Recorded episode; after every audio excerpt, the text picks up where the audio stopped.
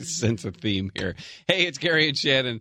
Uh, thanks for downloading, listening to uh, the podcast of the Gary and Shannon Show. Now, if you want to listen to it live, you can do so every weekday from 10 a.m. until 2 p.m. in the greater Los Angeles area on KFI AM 640. Or you can go onto the iHeart Radio app and just type in KFI and listen live, listen to old shows, etc. Make sure that you subscribe not only to this podcast and share it with all your friends, but the pre-post podcast as well, which is bonus content that we can't do on the air for legal purposes.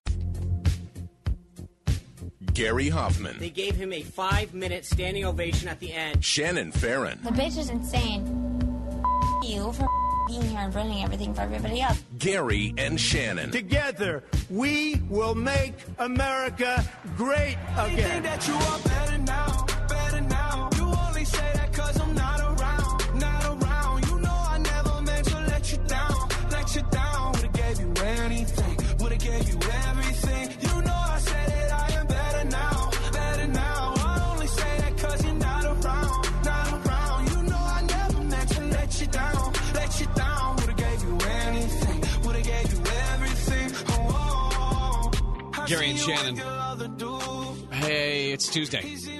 Apparently, it's a two T-shirt Tuesday. Tuesday. Are you wearing two T-shirts? No, but John was. John. John from the morning show. We're two T-shirts today. Two, two, two T-shirt Tuesday. I don't know. He's wearing like the little white undershirt, tank top, and then the T-shirt over the top of it. It's fine. I'm not judging. I don't judge people's clothing. You clearly. do all the time. No, I do not. Yes, you do. I am not doing Adam that. down the hall Right. is a constant target for your fashion policing. You work in a you work in a place of business. Like this, there there's business here. This isn't. You don't work at a gym. I'm just saying. What He- are you wearing? A Nirvana sweatshirt. Fine. A Nirvana sweatshirt. You wearing pants today? Pants check. Also Yep. pants. Pants. Pants. Oh, You know who's sorry. not wearing pants? Victor. Adam. Huh? I know he never does. That's the thing, and he wears my dad's black socks, which is fine. It's totally fine. All I can if think you're my about- dad and you're 77 years old. All I can think about when I hear him doing Clippers pregame is that dude's in gym shorts right now. which I guess would be appropriate if but it's never not a no. Anyway, I don't judge people by their clothing and you know that. Kim Jong Un has a karaoke room in that train. He's he's probably got a, a small grocery store in that train. You know, some people were wondering why he took the train this time because in June he borrowed a plane from China. It was an Air China Boeing 740, uh, 747. But the problem with that plane is, you know where it was made? America. America. Big Chinese flag on the side of that plane. So the optics this time around are much better with uh, Kim Jong Un taking his grandfather's train there to Vietnam, a three day trip.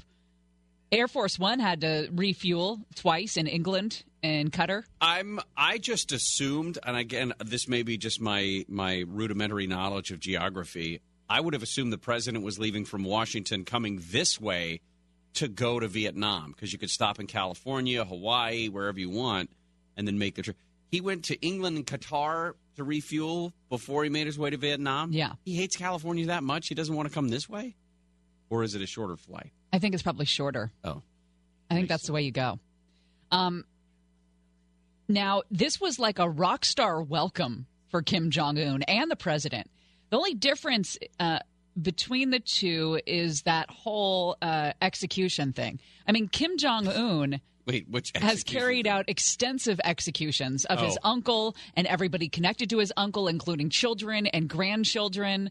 Uh, the incarceration camps that exist in North Korea, the overall national starving situation, and he arrives in Vietnam to uh, an honor guard. Yeah, uh, odd is probably the best way to put it. There were um, there were clear pictures of him, and this is the weirdest part. He took a smoke break on the way into town, stops the train, pulls over, and has a smoke break. And Why then can't has his- smoke on the plane. And on the train, The yeah. train. Why can't you smoke and on the then train? he has his sister bring him Ah, over yeah. a crystal ashtray and just hold it. and just hold it next to him. Your brother, if your brother brother cracks out a cigarette and he's like, "Hey, come here with that ashtray," What are you going to do? That- probably going to throw it at him, right? Uh, yeah. Again, but there's there's very little chance your brother's going to execute you with a flamethrower. Right. Or a So- firing squad. or a firing squad, or anything like that. There's a lot on this uh, this meeting in Hanoi today, which is tomorrow in Vietnam. The president and the leader of North Korea are expected to hold sort of an informal dinner. And the actual work that's supposed to take place is going to take place on Thursday, the way that they have described it. They're going to have dinner tonight, right? And Yep. then meetings on Thursday. But yeah, people who live there were, were interviewed about uh, Kim Jong Un. One guy, uh, Van Dang Lu, lives there and he works at a bank nearby. He said, I like him about Kim Jong Un. He's very young, he's very interesting, he's very powerful. Yeah, he said Trump is not young, but that I think he is very powerful.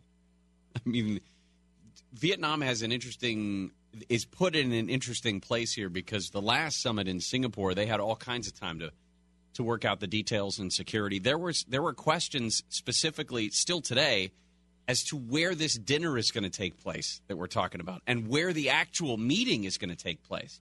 And last night, uh, I think it was Jake Tapp, no, Jim Acosta on CNN clutched his pearls and said, "We've been kicked out of our hotel. what do we do?" You move to a different hotel and then you set up again. I mean, Right. the idea that you get uh, red carpet treatment all of the time is a little bit ludicrous. Yes, it sucks as a media outlet that you have to pick up your stuff and you know the sets that you may have already built or uh, put together, but you got to, you know, come on, you got to roll with the punches in a place like Vietnam. It looks like a big shipment of vodka intended for Kim Jong Un's regime has been impounded in Holland. A cargo of 90,000 bottles of cheap Russian vodka has been impounded by customs.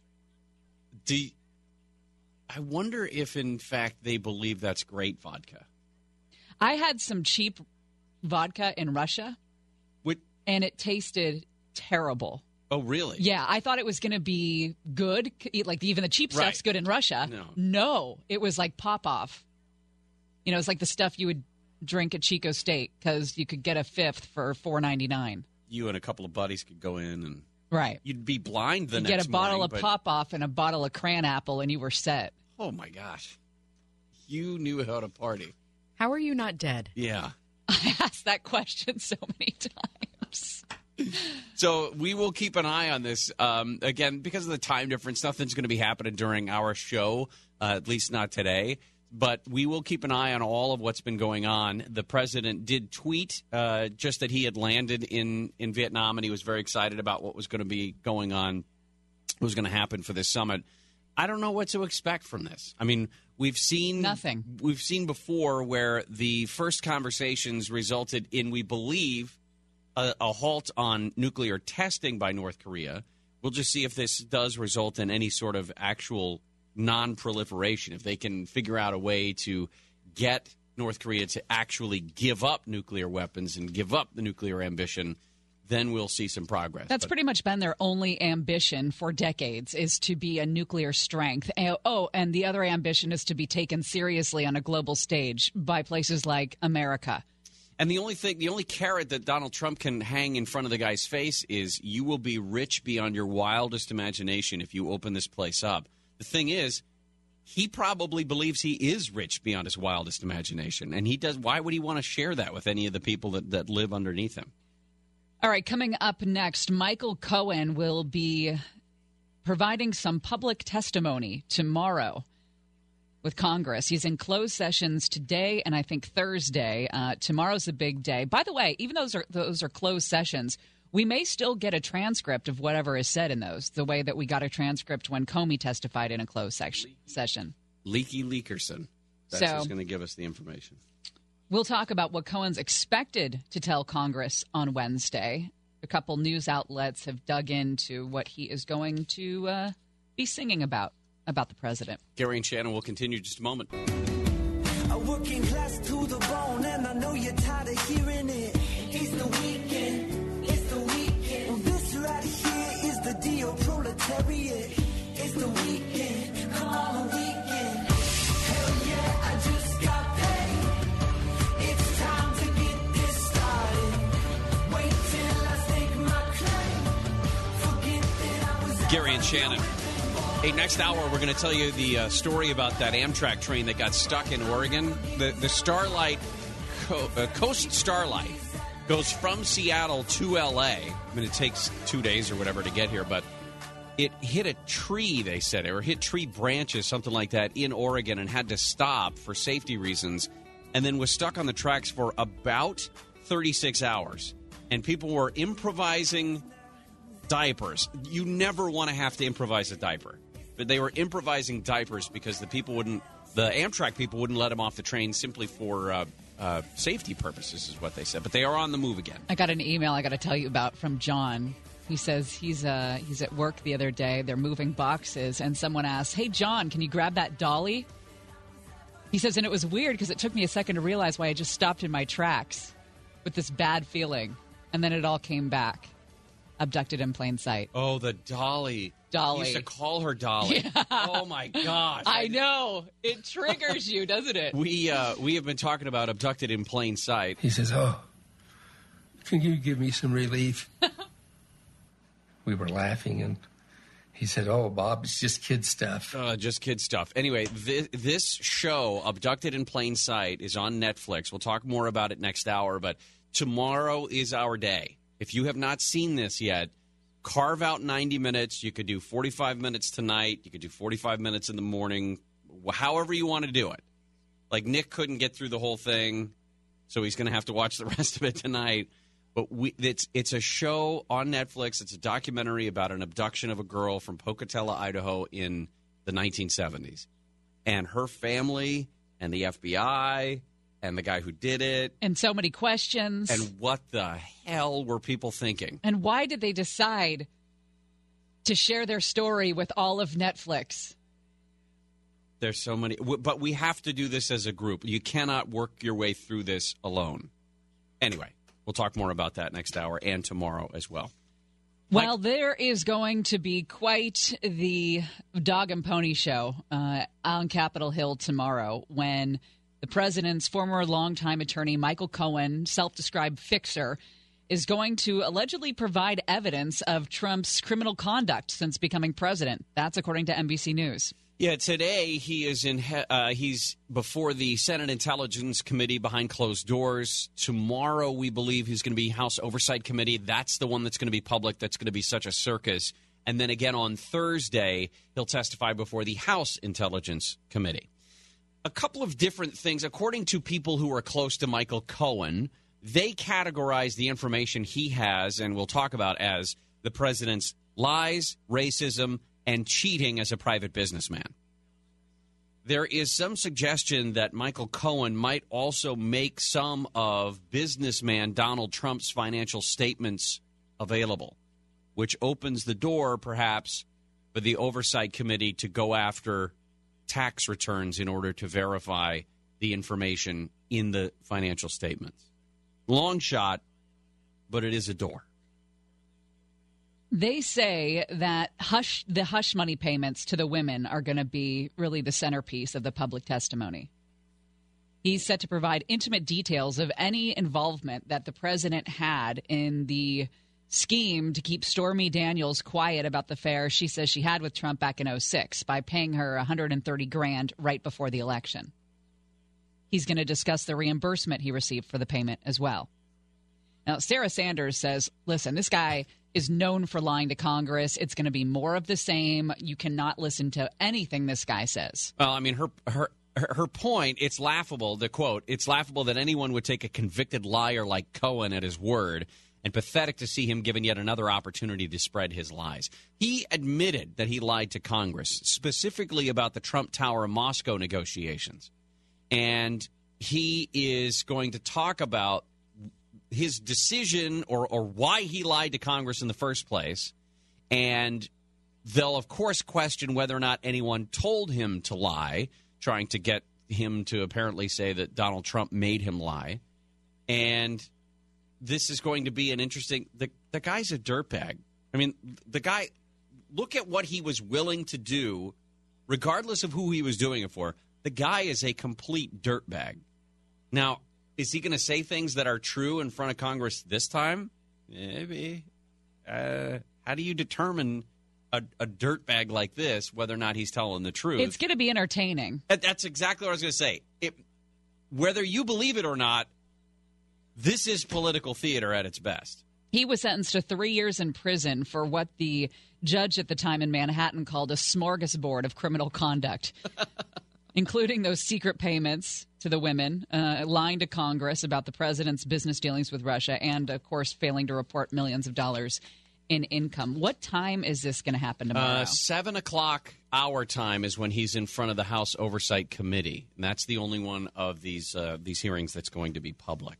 So, uh, but like you said, there is a good chance we will see some of the information come out of today's Senate Intelligence Committee closed door hearings because Congress just loves to hear themselves talk. So there's going to be a chance that some of the members of, of that committee will come out and talk about what's been at least the topics that have been discussed, if not the specifics of what Michael Cohen says. We've got a couple of women to tell you about updates on a couple of crooked women that we have told you about before. Elizabeth Holmes, the woman who sold the lie of Theranos and her blood testing equipment to some of the most powerful people in the world in terms of investors, and that fake heiress that took a bunch of people for for millions of dollars in New York, pretending that she was this heiress to this fictional oligarch.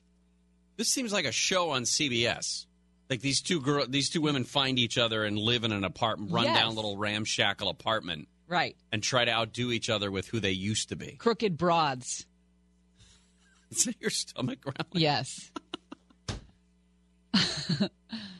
I'll go have some more M&Ms. Please, that's a great idea. You sound like you were stuck on a train. Monica M&Ms, Ricks. beer, water, There's nothing more you need. and recycled diapers Recycled diapers. or imp- Two words. improvised diapers. Okay. probably a better way. Yeah. All right.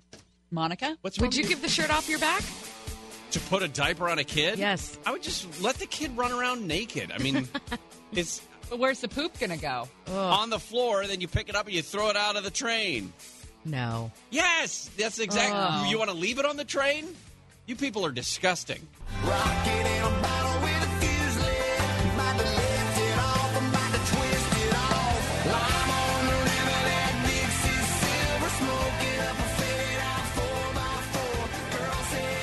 Darby tweeted us, watching tonight with a friend. Is two bottles of wine enough to get us through? Her or two bottles to share? To share. I said bring a third just in case. Yeah. Just in case of emergency. And I would make that third one more of a dessert wine, something sweeter. Uh-huh, Maybe like a Ge- Riesling. A Riesling or a Gewürztraminer. My brother loves that. I hate it. Me too. I My can't sister stand it. loves it. I can't do it. I want it. I want my wine to taste like um, licking Like street. soil. Yeah. just I- dirty. what?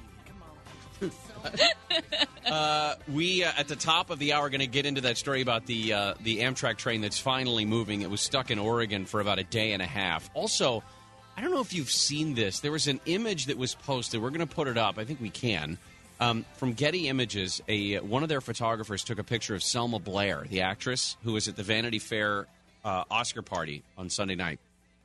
I had not realized that that Selma Blair was diagnosed with MS, and she was in tears on the carpet, the, the striped carpet they called it at Vanity Fair, and she talked about.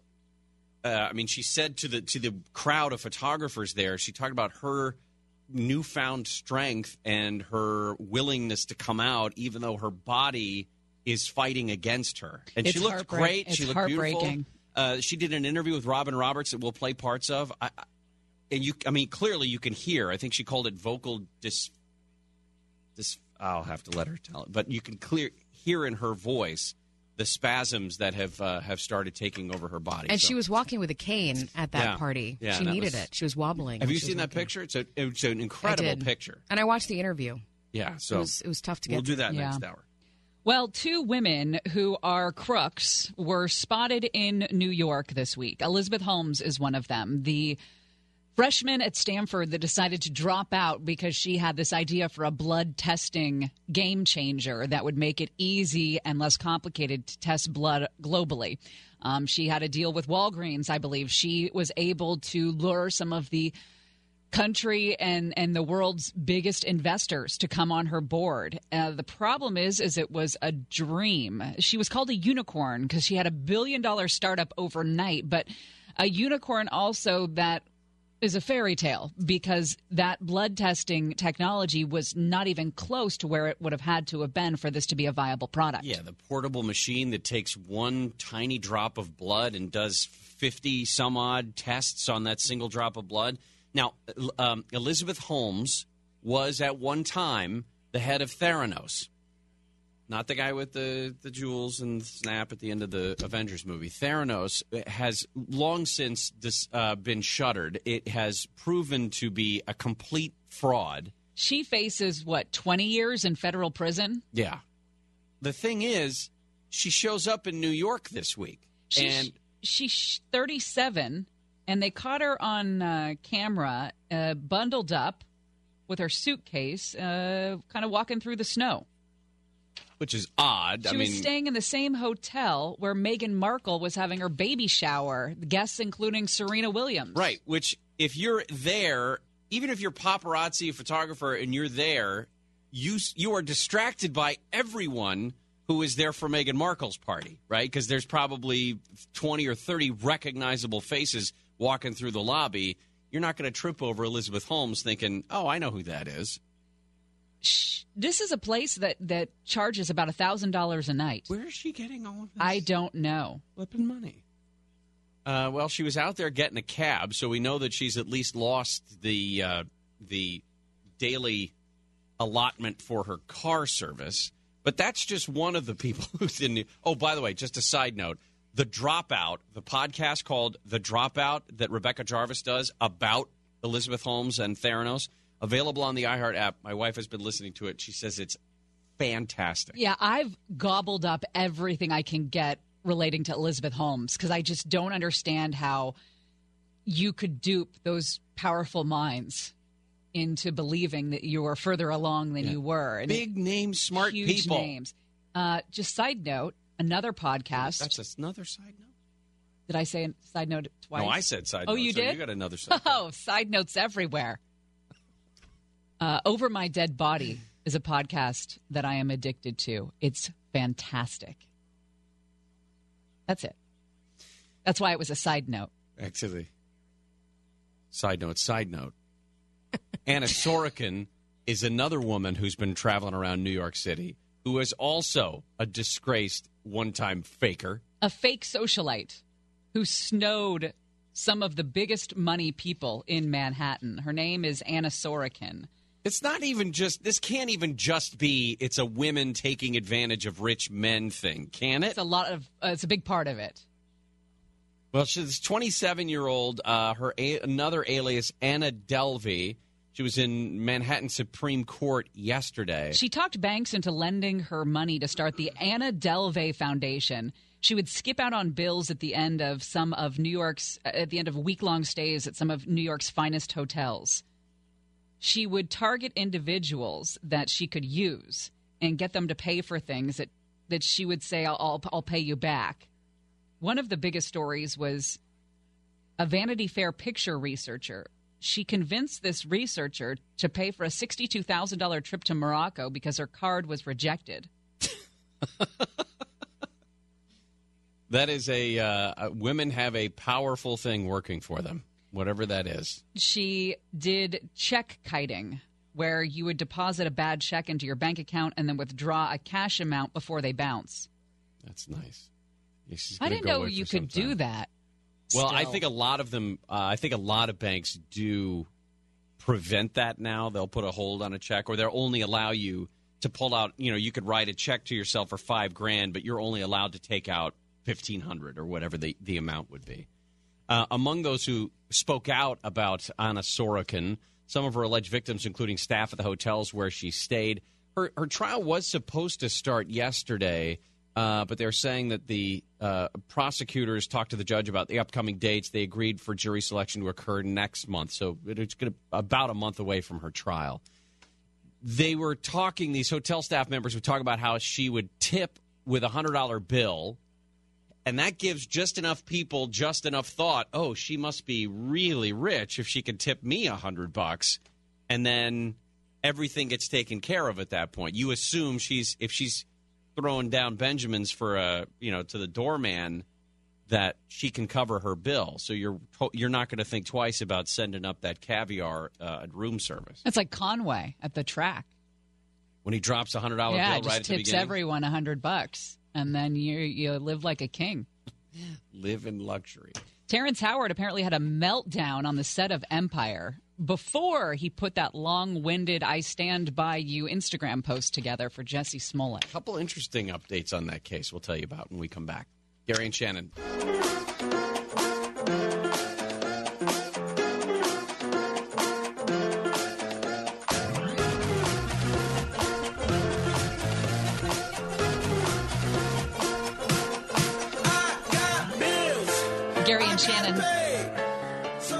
President meeting for a second time with Kim Jong Un, this time in Vietnam. The two will have dinner this evening and then have meetings tomorrow. Also, tomorrow, the president's former lawyer, personal attorney, Michael Cohen, is going to be talking to Congress. Some public testimony that we'll uh, be privy to. Yay. It's Going to be entertaining to say the least. Uh, the update on the Jussie Smollett case. I will never be the man that this did not happen to. Uh, Terrence Howard, we know, plays his dad on the show Empire. Tweeted something a couple, uh, was it yesterday? Says, All your little homies got you. We love the hell out of you. And it was a picture of Jussie with a little kid. Um, TMZ says that uh, the Terrence Howard was beside himself. He would lock himself in his trailer and wasn't speaking to anyone when Jussie Smollett was taken into custody for allegedly filing a false police report. And, TM that, and that he had he never believed Jussie's story that he was TMZ cites anonymous production sources. Now, why would he change his mind and post that Instagram video? Well, I do not know. Smollett did go to the set of Empire last Thursday after he was out on bail, begging the cast to forgive him, saying to them, I swear to God, I did not do this. Is that what Terrence Howard believed? Is that the convincing part? Yeah. Was the heartfelt? Please, please don't trust the racist Chicago Police Department. I didn't do this. Uh, the executives for Empire and Fox have said they do not believe that there was that the attack staging was motivated by money. What if the check, the $3,500, dollars mm-hmm. was really just for that workout program? What are you suggesting now? That Well- Denise Huskins is behind all of this? Well, to play devil's advocate, what if he did have an arrangement with this brother, these two brothers, and this workout program or whatever, and for whatever reason the relationship turned sour and they did attack him? That is the most expensive workout program for five weeks. But I don't know, seven hundred. well, it includes meal planning apparently. right? And I don't know if that means they're cooking it as well, but um, I. But then why would they? I don't know. I don't. Why would they tell the cops that this was a setup? Why I, would they tell listen, the cops? I'm not that- entertaining the idea that he didn't do it or he wasn't in on it. I'm just curious as to what the defense is going to be. Oh, the defense. Let me tell you what the defense is going to be. Uh, one of the brothers who was involved with this back, uh, let's see, would have been 2013. He tweeted, "Why you following Frank Ocean? You know that N word gay, right?" And another tweet uh, reads, "You're gay. That's who you are." But we have no idea who he was talking to in that thing. So right there, you've got a defense that these two brothers did not like Jussie Smollett because he was, uh, yes, Smollett because he was out and gay, or gay and out. How's that? Okay. Now, can they include that in the statements to show that these brothers appear to have issues with gay men? Sure, they can. Why wouldn't they? Because these tweets go directly against what they have said publicly, which is we are not racist, we are not homophobic, we are not anti Trump, we're born and raised in Chicago, we are American citizens. Because remember, the whole language of the actual attack, or I should say, the actual finger quotes attack, was that they called him an F word, an N word, and then this is MAGA country. I just I don't know why the brothers would would make up the story that they were paid to attack him, or that Jussie Smollett was the one who came up with this thing. I don't. I It don't- is curious his mo about uh, wanting more money. If he's making 1.8 million dollars per year, that's being paid pretty well for that for that role. Yeah, but I think in in general he wanted more. He wanted more attention. He wanted more money. He wanted a more high profile. That that to me that could be I wanted more, and that it's interpreted that he wanted more salary specifically for his appearances on the show. The other odd thing is, is he's in the middle of a long term contract. It isn't even the time for him to be demanding more money. No, but remember, last year is when his album came out. He's in the process of recording new stuff right now. And the higher profile he gets ahead of whatever album release would be coming up, I have no idea what the timing would be. Yeah.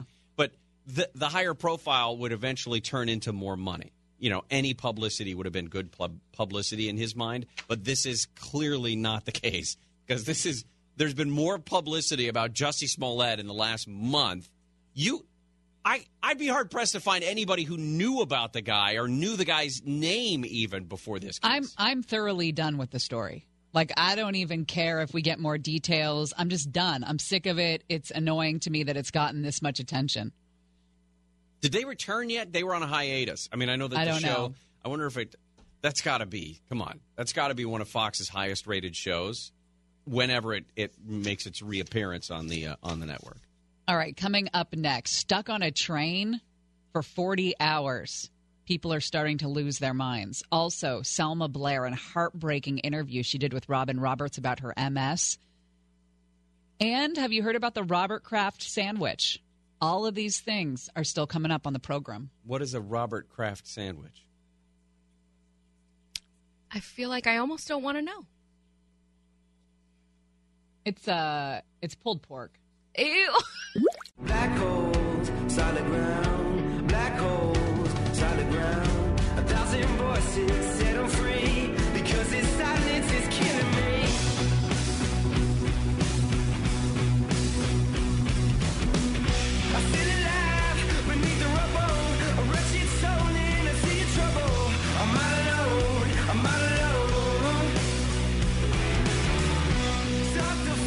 I've decided it's nice to have baseball on in here during this show. It feels a little warmer, It does. right? It's it's it's just when you get into details of, of somebody's life or uh, a, a documentary on Netflix and it makes you feel dirty. You can just glance up and, and look at the, the the baseball diamond and all is right with the world. I did the worst thing I've ever done. As far as mm-hmm. As far as what, Bob? Bob. Finish, Bob.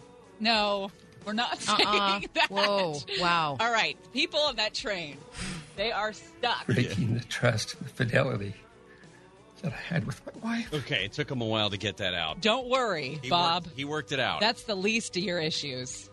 Bob's gone. Bob passed away. I'm talking to retroactive Bob. Got it. And I'm not, listen, I'm not throwing a, a memorial for Bob's death, okay? That is, that, that man, It's okay to be angry with Bob. yeah. That's a natural reaction. Because I'm angry with Bob. Okay. And well, the mother. More uh, abducted in plain sight talk later this hour as we set up what we're going to do tomorrow in our whole counseling session we're going to have to get. All right, passengers on this Amtrak train. The Coast Starlight goes from Seattle to L.A. I've often wanted to take this train trip because I, beautiful. like Jerry Brown, love trains. oh, it sounds beautiful. You know, you, you have a bottle of wine, you read your book, you look out the window at the environs. The Environs. It's calming, it's relaxing. Um, but not when you get stuck on a train. This train apparently hit a, a tree that had fallen on the tracks, and this happened at a pretty much snowed in part of Oregon, so they couldn't even get off the train because they were so snowed in.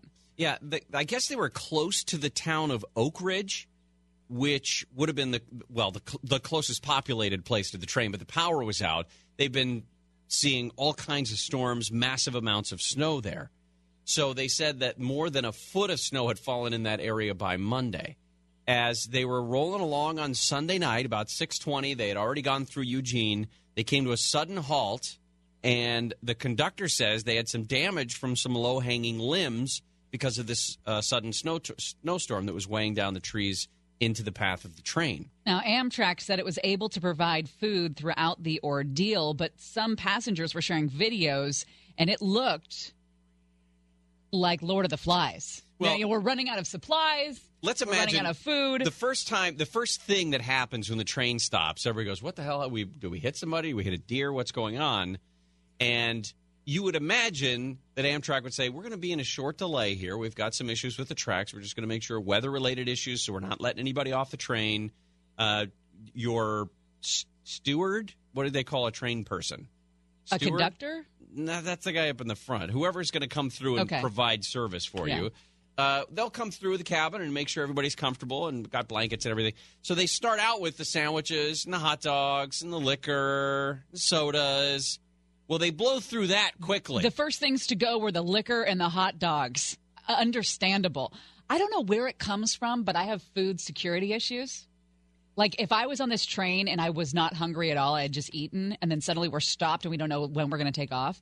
Just I'm gorged. buying all those hot dogs and all that liquor. You'd start because eating your husband's left arm. I freak out. well, I I have don't this think that's fear a, of like running out of food. I don't think that's an unnatural thing. And plus, I think it's a fear issue. I mean, the unknown of we don't know when we're going to start up again, and I may have to eat seven of the people in this in this train car before we get to Eugene or back to Eugene. But they said after they went through the sandwiches and the hot dogs and the liquor and soda, one of these passengers complained all they have is M&M's beer and water. And that's literally all we have in our office. We have like three bins of M and M's, like a, six pack of beer and water. We, we do have a we have a Miller Lite in that refrigerator that has been there for three years.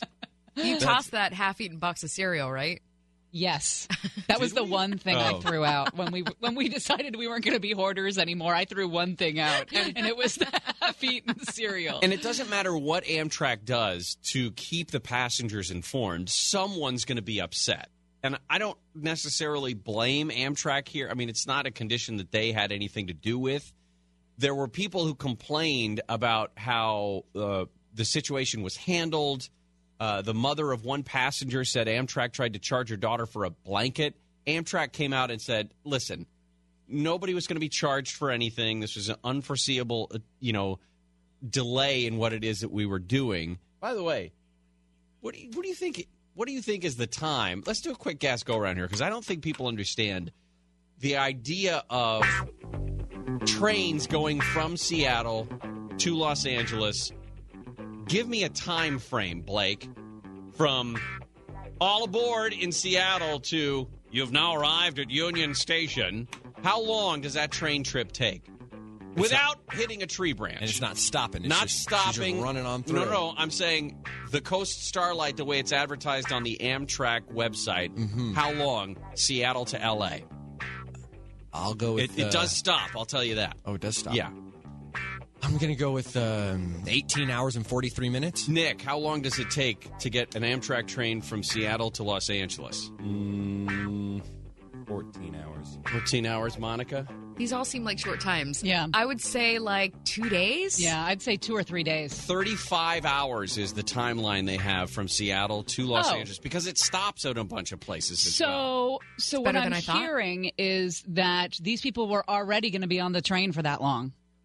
Yeah. It's just the running out of food thing. That's when people lose their because. I think, like you said, because there's a certain sense of food security issues. Plus, you're not that far out of Eugene. I mean, they're not that far. And the thing is, a train came from Eugene. I should say, a locomotive came from Eugene and basically hooked up the train and is pulling it backwards back to Eugene so that they can, I guess, find other ways to come all the way down to Los Angeles or wherever they were going to stop. Amber wrote to us on Facebook at Gary and Shannon, do not ever take this train. I did this trip from Seattle to San Diego with my mom when I was in the seventh grade, and I almost lost my mind because it was so long.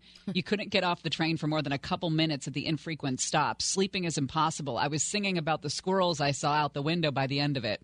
Seriously going crazy a little bit.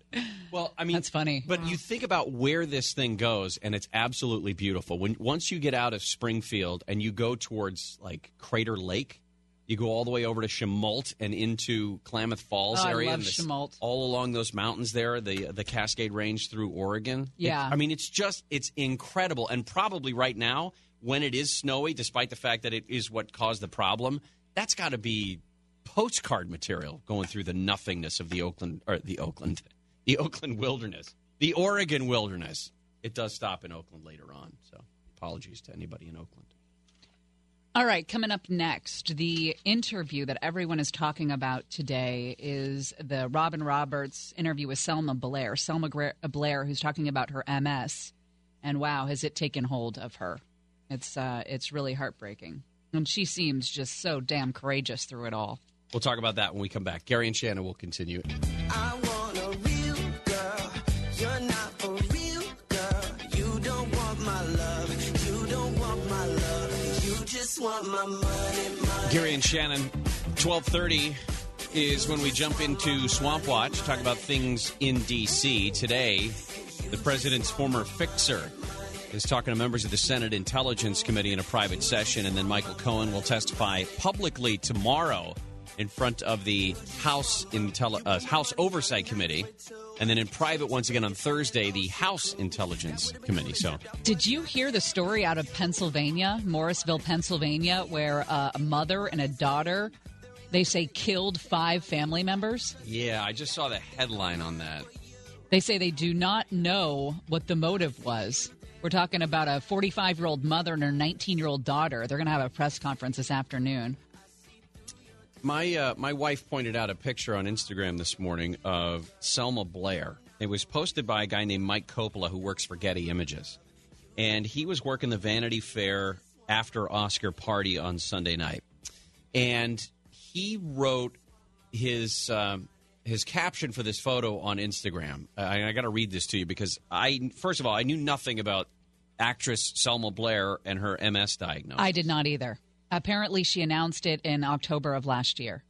So Mike writes, I was fortunate enough, and by the way, we're putting the picture up on our social media so you can check it out as well. I was fortunate enough to take this picture last night of Selma Blair walking her first red carpet since revealing that she has MS at the Vanity Fair Oscar party last night. Below is my short story about. Uh, quote, I have never experienced a red carpet moment so intensely human as Selma Blair walking the striped carpet at the Vanity Fair Oscar party. She appeared midway through the arrivals in a flowing dress, struggling to walk with a shiny lacquered black cane. When she arrived at the second spot on the carpet, she stopped again and looked up and started crying. Her friend was there and helped her wipe her uh, helped her wipe the tears away as she looked up towards the ceiling. She then said that she was crying because she was so happy.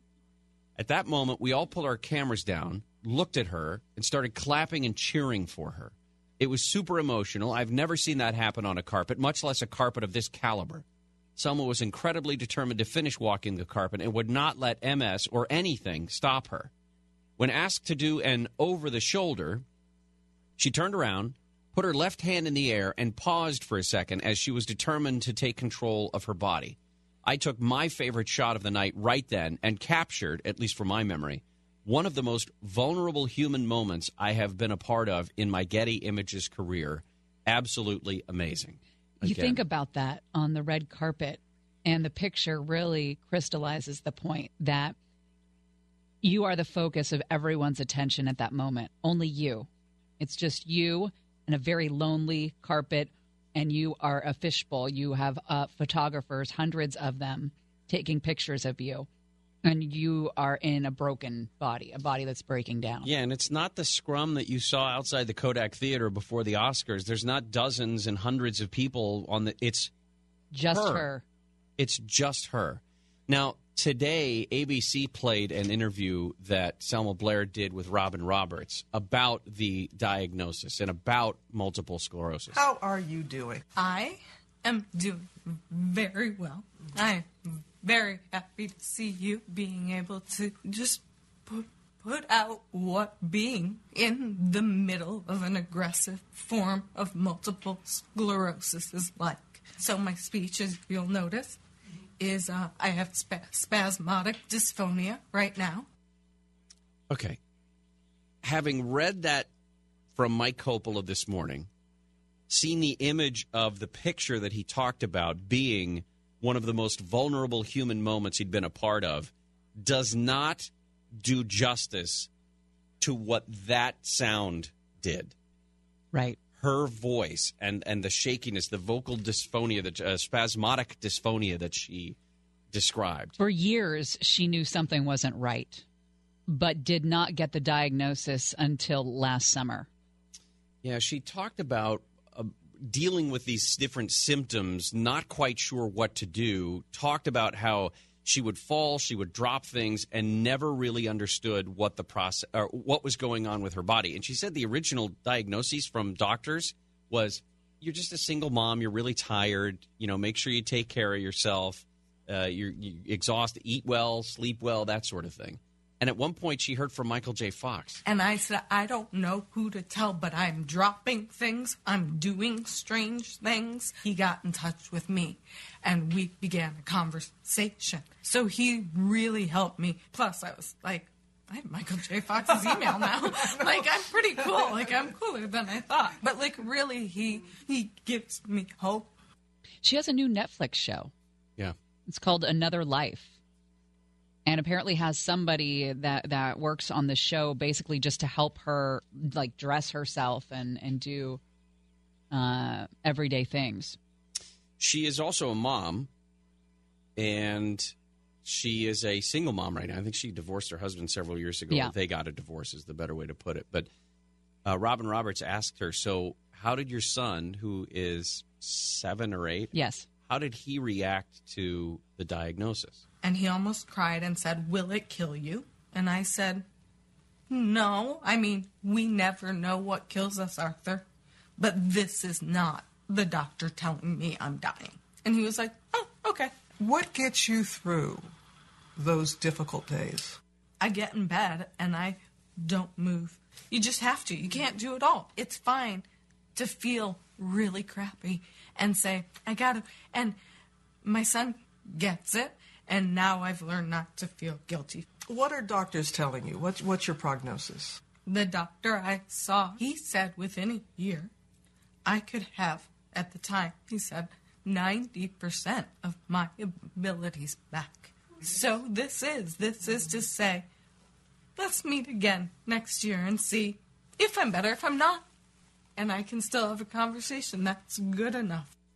One of the things that's most so frustrating is something that I think a lot of people face um, when they have a number of symptoms that kind of come and go, and you can't really figure out what it is neck pain, vertigo, trouble walking, uh, sudden loss of feeling in your leg.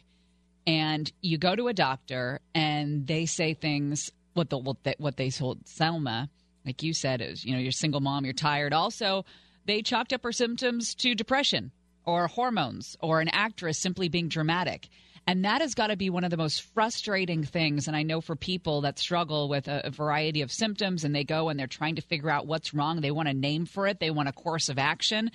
And it's really frustrating when the doctors kind of just throw up their hands and say, oh, I don't know, maybe you're depressed.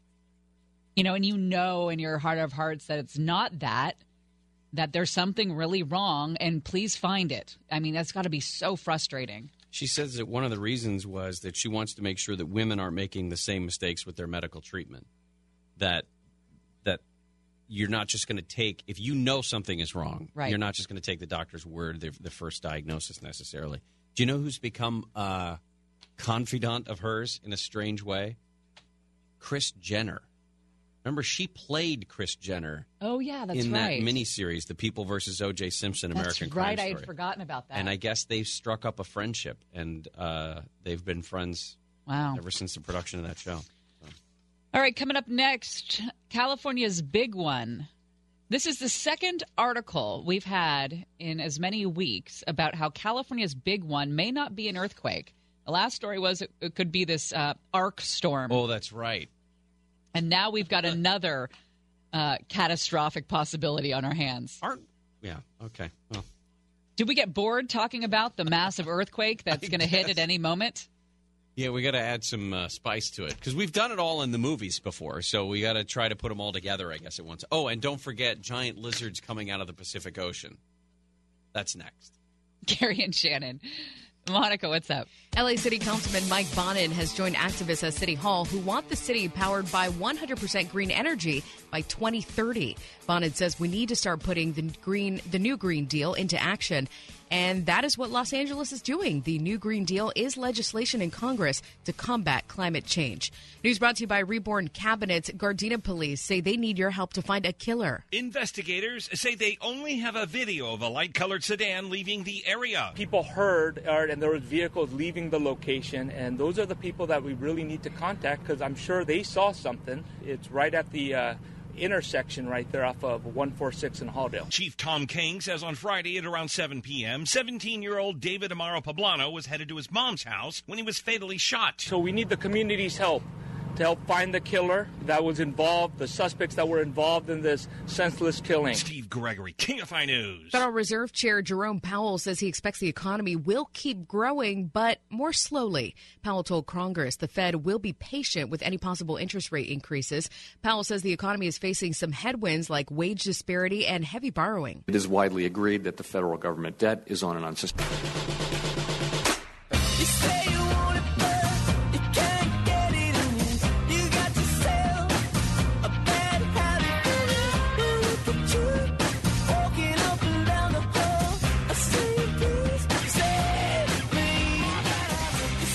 It's being described as a roller coaster relationship between the president and Kim Jong un. That Trump went from threatening North Korea with fire and fury to saying he and Kim are in love. Kim, of course, once calling the president a dotard, now uh, pledging to denuclearize his nation. I forgot that. hmm. There is a uh, big storm rolling through Northern California. We may see some remnants of it. I think tomorrow there's a chance we could see some rain, but the storm stretches all the way into Montana. And basically, winter storm flood advisories are, are posted in Northern California. All, if you just drew a line from San Jose across the state and went north, just about everybody up there is getting rain today. It's pretty significant in some areas. Did you hear that at all? The static in this ear? No. Okay. Do I hear the static in your ear? Are you okay? Well, I didn't know if it was a issue. Wait, did you hear that? Did you hear that voice just a second ago? What is that?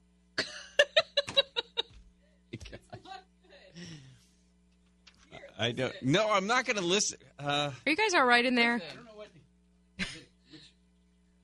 oh yeah, that's weird. That sounds like an ocean. Yeah. Yeah, it sounds like you got a seashell in that uh, in that headphone it's right there. exactly what it sounds like. Like, what did you do?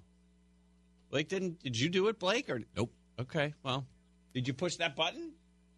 Time out. Equipment okay, no, I got it. I got it. We're good. You sure? It went away. Did you push the button? No, it's not that button. The uh,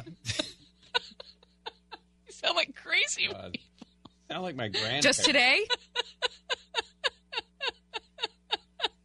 Well, how come I can't get the TV on? It says I'm watching Channel 3. Did you push the button? Did you push the button? Damn it. No. Oh God! All right, Uh, let's talk. Here, ab- give me it. let's talk about our impend- Move. our impending death. All right, the impending death. California's going in, to go into the ocean. Uh, the U.S. Geological Survey. By the way, I want to work for the U.S. Geological Survey in the reports department, where all they do is come up with ways that, That we're all gonna die. The world is going to end. They've released this 50 page report called California's Exposure to Volcanic Hazards. Not funny. Beautiful. And it assigns threat levels to eight volcanoes in California moderate, high, and very high. It's like bad, badder, worst. Why are you laughing? I think they're smarter than that. Bad, badder, and worse. Well, moderate's not great. Like a moderate hazard from a volcano is bad. It's not good. No. Um, most of these volcanoes are in the northern and central part of the state.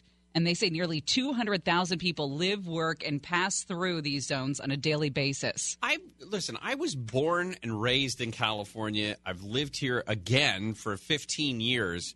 I've never heard of some of these things. Agree. Uh, some of them I have. Well, I, mean, remember a forgettable vacation on a houseboat at Lake Shasta. forgettable in that you can't remember it, or forgettable like it wasn't great. It wasn't great. All we had were hot dogs and natty ice. So you were basically stuck on an Amtrak train in Lake Shasta. Yes. Okay. The eight volcanic areas that exist in California Medicine Lake Volcano, way up uh, east of Mount Shasta, Mount Shasta, that's two. Lassen Volcanic Center, I've been to the top of Mount Lassen, it's beautiful. Uh, Clear Lake Volcanic Field, the Long Valley Volcanic Region, which is sort of in the central uh, part of the Sierras, the Coso Volcanic Field, and the Salton Buttes. Those last two, I have no idea what. No. I've never heard of them. You want to hear the number, the the, the probability here. Sixteen percent probability of an eruption in the next thirty years. over w- uh, one of any of those eight uh, volcanic areas that they talked Right. about. And overall, on average, they say that about 200,000 people live, work, or pass through a volcanic hazard zone every single day in California.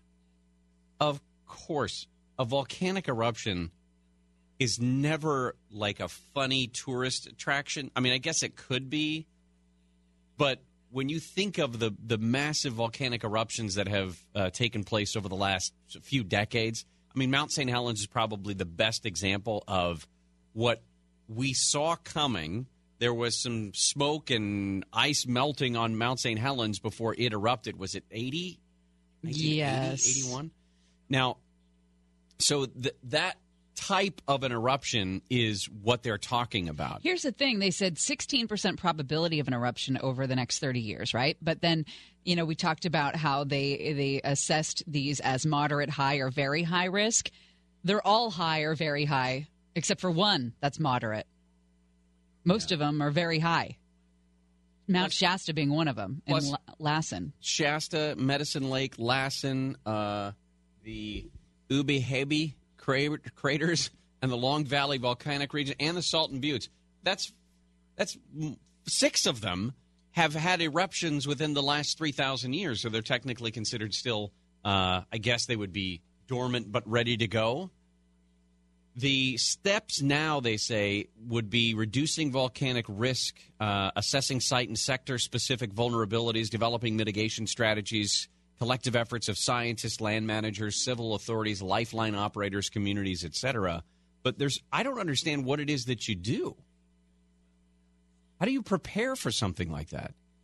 The potential for an earthquake, sorry, the potential for a volcanic eruption like this, you've got toxic gas emissions, you've got earthquakes, obviously, hot springs, geothermal systems, ground movement, and every type of resource and infrastructure is potentially at risk in that case. Water, power, natural gas, ground and air transportation, telecommunication systems. We saw when the Flya Yaya Björkadal, whatever that was, uh, up in, in Iceland, when that thing erupted, it affected air travel for weeks after that because you can't fly a plane through volcanic ash. I'm looking up the pronunciation. Good luck on that. the Flya Yaya Björkadal. I think I'm nailing. Faya Pla your curdle. I've pretty much nailed it. Yeah, you did pretty good. I mean, the percentage may not be great, but it's better than a lot of people could do. Um, they said overhead electric electric transmission lines of three of California's major utilities pass through these volcanic hazard zones, as well as 178 associated substations. So great. We know that we live in an, uh, a place with volcanoes, but the best news that I think we can go to bed with and sleep tight tonight is we will soon have An high earthquake, speed rail between Merced and Bakersfield. an earthquake slash arc storm slash volcanic eruption, and lizard, giant lizards coming and from the sea. giant lizards coming from the sea. Man, That what is a- my personal nightmare. What a job! Really? Yes. So you would not work in the U.S. Geological Survey's report desk? No. Oh man, it would be awesome. Chris, I mean, if it's an indoors, Well, away yes, from the giant lizards. Probably in Colorado somewhere, away from the. Uh, What if they're friendly lizards? No. What if they let you like ride them? Nope. Oh God. ride them. Yeah, like a horse, but it's a giant lizard. Like an alligator? Yeah. No. I don't think it's gonna happen. Chris and Carlo's wife has tweeted us. Oh, She says Chris and I are halfway through that documentary, and holy Bob. Holy Bob. Yeah, you know what? She is absolutely 100% correct on that. Holy, when we come back, we're going to set up the way. I think we're going to have to talk about and figure out a way to get through this hour tomorrow. Yeah. Because we're going to do a full hour on Abducted in Plain Sight. that Tomorrow Netflix at 11. Yeah, that's what we're planning on right now. Hashtag gas therapy. Mm, I like good. that. That I'm gonna I'm gonna tweet that Yes, there. right now. All right. Coming up next, the explanation of Abducted in Plain Sight before we get into and share each other's pain slash confusion. Gary and Shannon will continue. Blame it on the night. Don't blame it on me. Don't blame it on me. So blame it on the night. I mean, I've started limiting my trips to the market because of those little terrorists. Don't say that. I mean, no, I don't want any more Girl Scout cookies. I didn't want them when I walked into the store. I don't want I them don't when want I'm them when I walk leaving. out of the store. I literally walked out of a different entrance Yes, yesterday yeah. around an You've gotta entire parking dodge lot. Those little smiling, cute terrorists. I avoided a store entirely. I just I just drove. I just kept driving. You know, stop Lord. trying to make me fat. Yeah.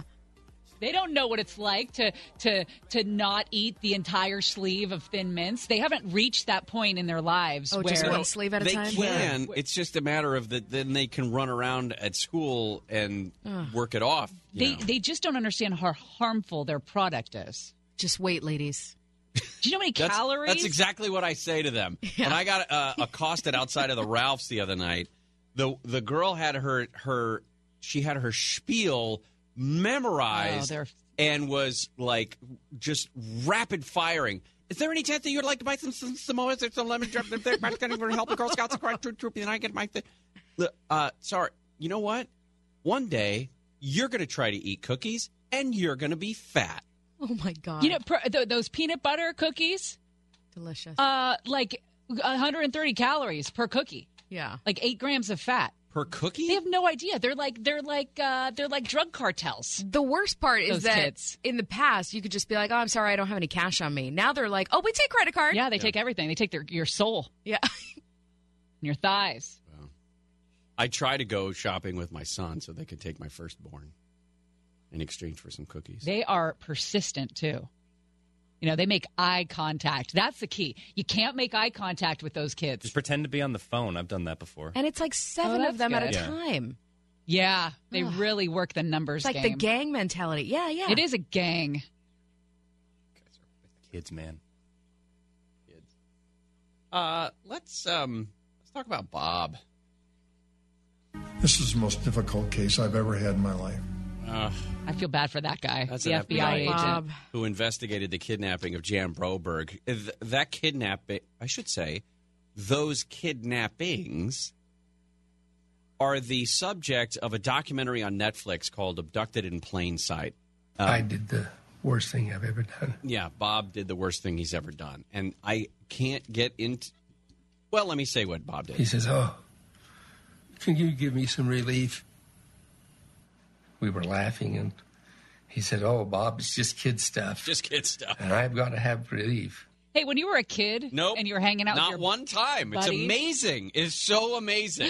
And I had a wonderful childhood. And I had a lot of friends, and I was excited. We were happy. We would play football. quick gas and go around. No, we're not doing that. Yes, we are. No, we are not. Blake, Just say no, Blake. You don't have to play the music. Oh, oh, Blake, play the We're all uncomfortable in, here. play the GD music. She's the scariest one of all you guys, so.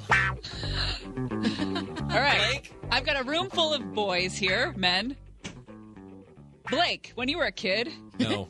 did you ever? Do you know what I'm talking about? You haven't Nick, seen what about you? No. I No. can put pieces together pretty quick here. You guys have been spouting off about what he's done the past three days. The Yeah. worst thing he's ever No, done. none of those things. I did the Everything worst thing. was- Yeah, Victor, ever? uh Wait a I, minute. I don't know what you're talking about, Just- but I don't just think no. I did. Okay. No, I didn't. I'm, Say I'm no. going to lay money on that, Victor. Uh, just say no. No, yeah. Uh, I am also a no. on Monica, that one. you ever talk to uh, a guy friend of yours that says it's a thing? Nope. Never did the So, worst. guys, why would Bob think that this was okay?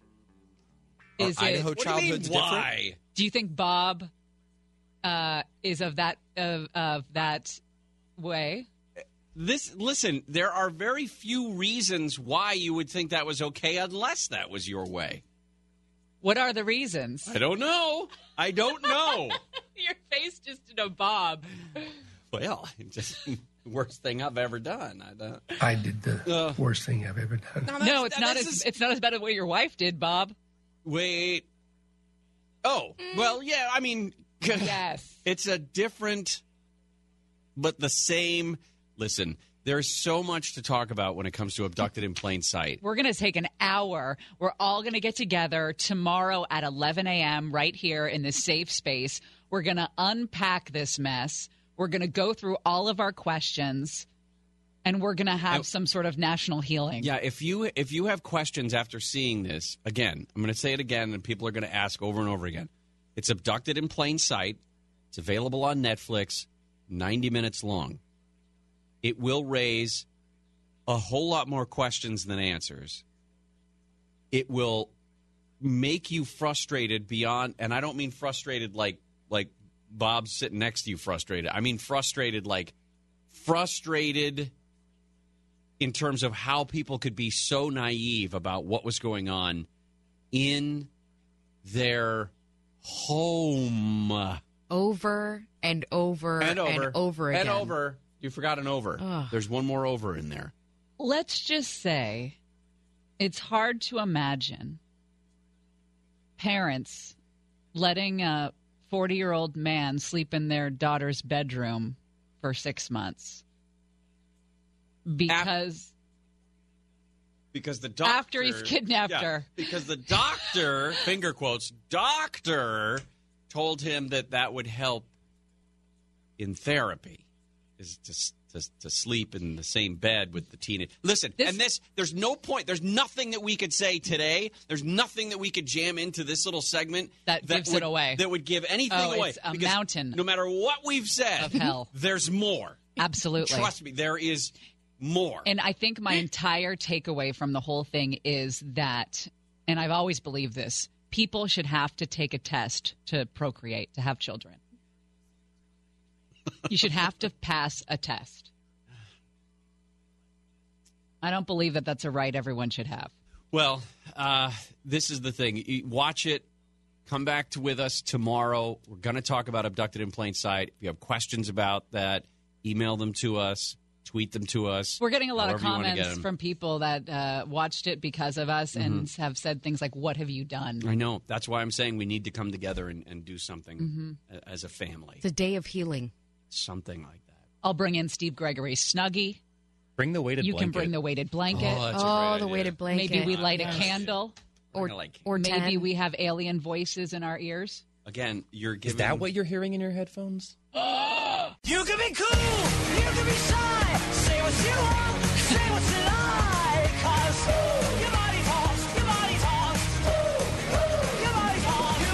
Steph says, I started watching Abducted in Plain Sight before bed last night. What the F did you guys encourage me to watch? I don't know if I'm more mad at you guys or Jan's, Jan's stupid ass parents. That's bad. so good. Uh, and mom, you told me this yesterday. Mom is a foster care coordinator. She's a foster care and adoption specialist. So she's looking after kids that are in foster care because if there's one person that I want to fight for kids and make sure they're in uh, safe homes, it's Jan freaking Broberg's mom.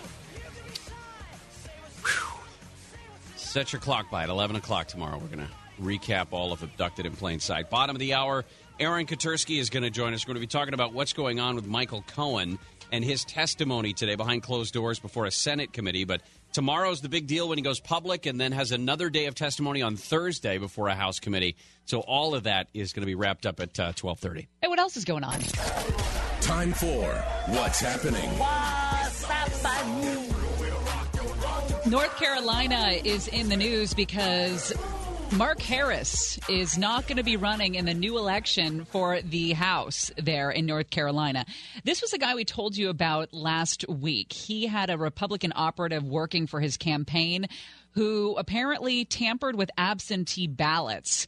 And the reason we talked about this, one of the reasons, is because Mark Harris's son is a federal prosecutor and was telling his dad, "Hey, I think this guy you've got working for the campaign is breaking the law. Hey, you should probably uh, get rid of this guy." Dad didn't. He was winning the hotly contested race by, I believe, 900 votes or something when this all was uncovered. Um, but dad said that he didn't listen to his son's advice because his son was only 27, judgmental, and a bit arrogant. So the uh, the elections board never certified the outcome because of the uh, the hijinks, perhaps, about these mail-in ballots that were illegally collected. And yesterday, uh, ordered uh, sorry, last week ordered a new election. Mark Harris says he's not going to be doing. It. Now he says he's not doing it because of health reasons, but he didn't describe what those were necessarily. Says he does need a surgery that's uh, scheduled for late March. So the Democrat that was involved in all of that is uh, Dan McCready is going to run again, but they're going to have to do it from the beginning. So they're going to have to do a whole primary and then a, a, general election as well. A lot of talk about Michael Cohen today, the president's former personal attorney and self described fixer. He is on Capitol Hill, meeting behind closed doors today with congressional. Uh, is it the is it Today's the Senate Senate Intelligence. Intelligence. Committee? Okay, and then tomorrow is the open hearing that we will uh, be able to watch, and then on Thursday he meets with the House Intelligence Committee behind closed doors. Uh, R. Kelly is out on jail, and uh, I guess it's fun to kind of follow this guy around and see what you do after you spend a couple days in jail. The surviving R. Kelly documentary is back on TV if you want to check it out. But he scraped together finally $100,000 that he needed to secure his release, you know, 10% down for your million dollar bail.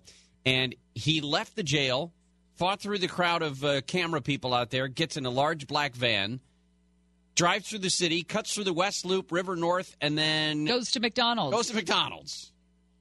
There were several onlookers, including children, gar- gathered in the area as music blared. Some women took selfies, sat on the hood of a car next to Kelly's van, and danced after he left the restaurant. Apparently, he is accused of frequenting that same McDonald's location to speak with young girls. Uh, He then went to a cigar lounge, Biggs Mansion, where he spent several hours. hours? Yeah, well, you know, you drink, you smoke cigars, you talk about sexually assaulting young girls. I have not been to the right cigar bars, apparently. Uh, Santa Anita Racetrack has been closed. This is Uh, sad. This is another horse that has died. 19 horses have died in two months. It's terrible. It really is very sad when this happens. Larry Peel has a three year old filly that was injured on the track. Uh, Peel said it was running in a race, and we found out after the race that it had a fractured knee and chips in the other knee. Um, but they said that the track, the rain actually might be a factor in this because the track is very hard. In fact, he said it's like the 210 freeway, it's concrete. So the uh, Santa Anita has formed an industry committee to come in to oversee the track's inspection. Um, one death is considered too many at these tracks, and they've had 19 horses die in two months. Let me introduce you to my favorite person of the day. He's 64. His name's Terry Robeson, and he lives in Spring, Texas. And he has sat down and crunched the numbers when he considers his options for retirement either a retirement home or a holiday inn. He has figured out that the average cost of a nursing home and the nursing home care is about $188 per day. However, a, a long-term stay at Holiday Inn with that senior discount is about $59.23 per day. That leaves, he says, about 129 bucks a day for lunch, dinner in any restaurant he wants, room service, laundry, gratuities, special TV movies, special TV movies. Um, What does that mean? uh, uh, what do you think it means? Abducted in plain sight on Netflix? More like Robert Kraft, I think. Okay. Or, you know, take your pick. Plus, they provide a spa, swimming pool, a workout room, a lounge, washer, dryer, etc. Free toothpaste, razors, shampoo, soap. Five dollars a day in tips will have the entire staff scrambling to help you. True story. Not a lot of people tip at hotels. Five bucks a day is pretty good. Uh, I wonder if uh, I wonder if the Holiday Inn has something to say about this. Like, how long can you allow someone to stay in your Holiday Inn? I think they have different uh, different rules. It'd be well, If if he's paying and he's a paying customer and, And if he's the not a rates are the same, if he gets tired of the one in Texas, run on up to Oklahoma for a month. And be like, That's hey, true. let's go check out Louisiana. Just make your make your round. or He- just another Holiday Inn in Texas. He didn't talk about what kind of health he's in, but he said staff like a security guard or maid could check in to see if he's okay, or as or as he could call an ambulance or an undertaker, whichever is needed. There you go. he's got it worked out. Okay. Yay, Terry. Yay. All right, coming up next, there is a Syracuse restaurant in trouble, uh, and it goes back to the Robert Kraft story. Back to Robert Kraft's time at Orchids of Asia Day Spa. What does Bob have to say about that? I did the worst thing I've ever done. You think What? Come on. Don't censor Do yourself. you think the Bobs knew each other? Bob Kraft and, yeah, and Bob Bob uh, Broberg. Broberg. Not not likely, but they are similar in some way to me. I don't know. How old were the Asian ladies? They're probably not that old. And were they ladies? Good, like lady boys? We- Is that what you you're guys, getting I at? Want to, I want to stop whatever's going on here. you Yeah. started. We'll take a commercial break. We're diving into a dark hole. about the. Robert Easy. Kraft sandwiches. Oh, Gary and Shannon will continue. I'm at an all time.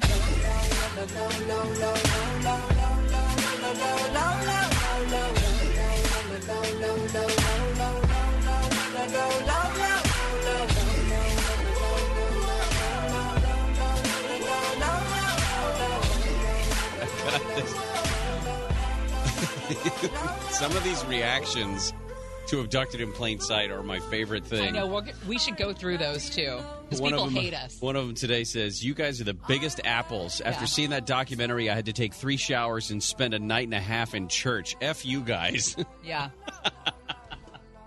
I hate us as well. But here here's the thing. Yes. We didn't want to be alone in this hell. We wanted all of you to be with us. Power in numbers. That's what I say. Uh, tomorrow at 11 is when we're going to talk about Abducted in Plain Sight on Netflix. Check it out tonight. Well, there's a barbecue restaurant. We talked about barbecue as it relates to Kansas City because Robert Kraft, on the day that the Patriots were going to be playing in Kansas City in the AFC Championship game, which was a fantastic game, Robert Kraft, the Patriots owner, was at the Orchids of Asia Day Spa in Jupiter, Florida, getting a little uh, uh, dry rub barbecue. Okay. Uh, for the second time in 17 hours, by the way. He had been there Saturday afternoon as well. That's impressive, isn't it? No. Listen, I'm trying to find a silver lining for this story. I there is none. Is there a silver lining in this story? No. Here's the silver lining in this story. A human trafficking ring has been taken down. That's the silver lining in this story. The barbecue chain restaurant with a location in Brooklyn apologized for using the prostitution bust of the Patriots owner to sell their pulled pork sandwich. They offered this weekly special named after Robert Kraft. The, can you I- say that? What? The jer- the jerked and pulled chicken sandwich? Yeah. Um, they did, which, by the way, Why are you struggling so hard with this? brilliant marketing on their part, right? I've never heard of dinosaur barbecue. The social media backlash over the jerked and pulled sandwich forced Dinosaur Barbecue to come forward with an apology. It was a joke that we didn't completely think through. We apologize to anyone who was offended from the human trafficking aspect. Well, of, of course, of course, you knew that was going to happen. You can't you can't separate the two. Although there are people who have done just that. Two counts, first degree solicitation in the case. Again, in terms of the legal case against Robert Kraft, you're talking about the effectively a traffic ticket in terms of the level of infraction that he's accused of. It's an embarrassment bigger, more than anything. Yeah. Um, sources at ESPN who have seen the surveillance videos No. say There is not it somebody is who worked- unquestionably Robert Kraft, and there's it's going to be impossible for him to dispute the charges. You can see the six uh, Super Bowl rings on his hand. A new, I hope he didn't. A new uh, NFL statement on the allegations says the league is seeking, um, quoting here, a full understanding of the facts. Does that mean that the league is going to take a look at this surveillance video as well? Well, that would be an ironic thing, wouldn't it? I mean, they don't the look league- at other videos. Yeah, I was going to say the league does not bend over backward to find videos of stars punching girlfriends in elevators and the like. Will they bra- bend over backwards? Excuse me for that. Uh, to find video of their most successful team owner getting a massage. it sounds like it. That's exactly what it sounds like. They have to, right? I mean, the league has gotten so much crap for trying to bury all the, the, the wrongdoings of its stars. Here's one of its biggest stars. You mentioned this, uh, and I finally saw it yesterday. The people who have been showing up outside the Orchids of Asia Day Spa wearing like Jets jerseys Yeah. and Dolphins jerseys, uh, keeping it real in that AFC East, that's for sure. Um, one fan told the newspaper that his trip to the site was cathartic after growing up in Boston and having to live with the Patriots. That's funny. That is funny. Um, Tom Brady, by the way, has been hanging out with Robert Kraft. They took a flight from LA to Boston yesterday together, and they were seen hugging on the tarmac. Yeah, I don't. I mean, Did Tom kiss him on the lips? Probably. again? You have to. I mean, Tom Brady has to kiss everybody on the lips. well, they, they didn't kiss him on the lips in the spa. You don't know. He was at a uh, Robert Kraft was at a pre-Oscar party, by the way, the other night, which is why he was in L.A. He hasn't been arrested. Like I said, he's expected to turn himself in sometime in the coming days. Sixty days in jail if convicted. But Do you again, think he's going to donate to some sort of sex trafficking uh, charity? he should. Yeah, that would be a good move. And I think it's. I mean, just in terms of him trying to reverse the negative publicity, it's got to be a pretty significant amount.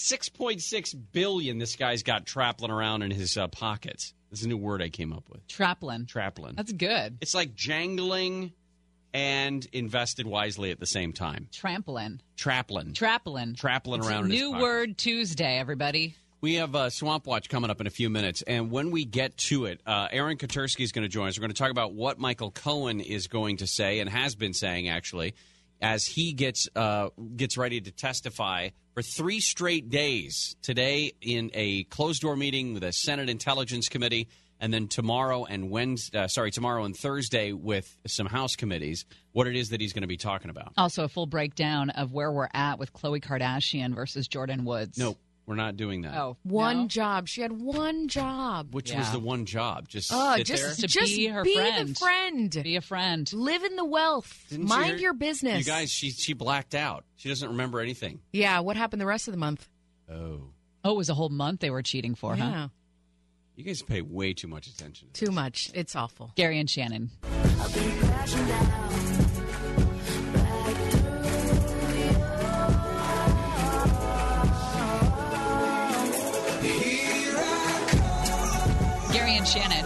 Look at all the latest from the Trump Kim Jong Un summit in Vietnam coming up. We'll also be uh, talking with Jason Nathanson at the top of the hour. Uh, John Lasseter, you know, the former head of Pixar. Um, Emma Thompson has released a letter she wrote about why she was going to be pulling out of a movie, and it's all because of John Lasseter and the controversy surrounding his behavior. So we'll talk about that coming up at 1 o'clock. It's time for Swamp Watch. Drain the swamp. We're going to drain the swamp of Washington. We're going to have fun doing it. We're all doing it together.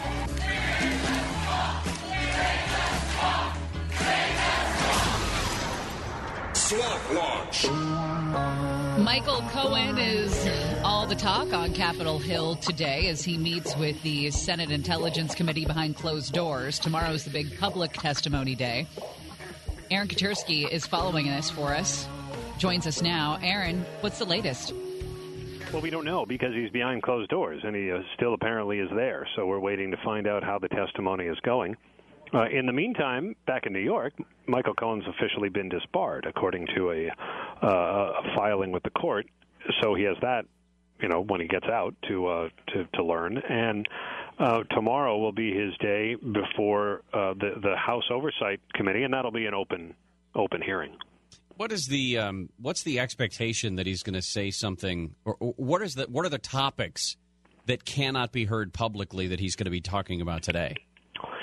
Well, we, we we don't know specifically, but the last time he came before the committee was when he lied about the negotiations to build a Trump branded skyscraper in Moscow. So presumably one thing that the committee want, would like to know is so why'd you lie and what's the truth? Um, beyond that, we're not sure what the, the scope of the questions is going to be. We know tomorrow when he testifies openly Michael Cohen, according to sources familiar with what he's going to say, plans to reveal a document that he believes proves President Trump committed a crime while in office. And his whole willingness to do this and to sing like a canary is is based on uh, if I'm remembering correctly what he feel like a repentance, like a personal repentance of some kind. Well, his attorneys say that he's a changed man. That you know he he he was blindly loyal to President Trump, but no longer, and he's had a change of heart. Even as the White House tries to discredit him as a liar, which he certainly is, and his lawyer was frank that the burden is on Michael Cohen to prove that he is a different person and a changed man and someone who is now committed to the truth. Yeah, and it's got to be an uphill climb, I would assume. Um, in terms of the political theater that is surrounding this, this is one of the more exciting things that we've seen, at least in this new year uh, in Washington, D.C. Well, uh, you know, I, I think if someone's coming to the Hill to accuse the President of the United States of committing a crime while in office, you know, that's pretty good um, for for theater, and it'll of course be discredited by the White House, even as the president is traveling uh, overseas to meet with the leader of North Korea. Uh, but the, certainly it's been a focal point for, for, for the nation's capital and for much of the country, really, as they wait to see what insights Cohen provides, because we're told that he is going to reveal things about his 10 year professional relationship with Donald Trump that will give an insight into the man that Cohen knew, things that, that have never come out before. Is this uh, unprecedented for a sitting president's former attorney to, to talk about the president's character? Uh, during their working relationship? Um, I, I, it, I'm hard pressed to think of a, another recent example. Yeah. Um, but again, like let, let's also wait to see what he's actually asked and what he's actually what he actually says. You know, because there is no, you know, he he he did lie for a long time for Donald Trump. He was a bully for a long time for Donald Trump, and um, you know, I think now how he comports himself in open session before a, a committee is going to be telling. And and I think, of course, it automatically cuts two ways, as so much does in our lives these days. If your your your uh, preconceived idea is that you know the president's a bad guy, here comes his former attorney to confirm it for you. Or if you think that Michael Cohen's a scumbag and and you know he's just out to hose the president, well then I'm sure you'll find something in his testimony that confirms your views. So um, I, I think how the testimony is uh, is perceived may ultimately be in the eye of the beholder. Although there's no doubt that from what we're told, Cohen is prepared to present evidence to back up some of his assertions. Yeah, and if he does that, uh, then what's the next step for Congress? I, I don't know that there's an immediate next step. I mean, I, if he accuses the president of a crime, I guess Congress will have to decide whether it's an impeachable offense. Um, but you know, let's let's not get ahead of ourselves here. Let's let the man speak and and let Congress react. We'll undoubtedly get an opposing view from Republicans and from the White House, and uh, I, I'm not sure there there is an immediate next step, but it's it's clearly an opening salvo for um, the Democrats in the House as they prepare to conduct what they've called a different kind of oversight uh, than perhaps the president faced while Republicans were in control. I've heard that uh, there could be some financial records that Michael Cohen possesses that would then sort of open the door for Democrats to subpoena President Trump's tax records. Th- th- and that makes sense because he's already implicated the president in a in a campaign finance violation related to hush payments to Stormy Daniels and Karen McDougal, who had accused you know the president of an extramarital affair.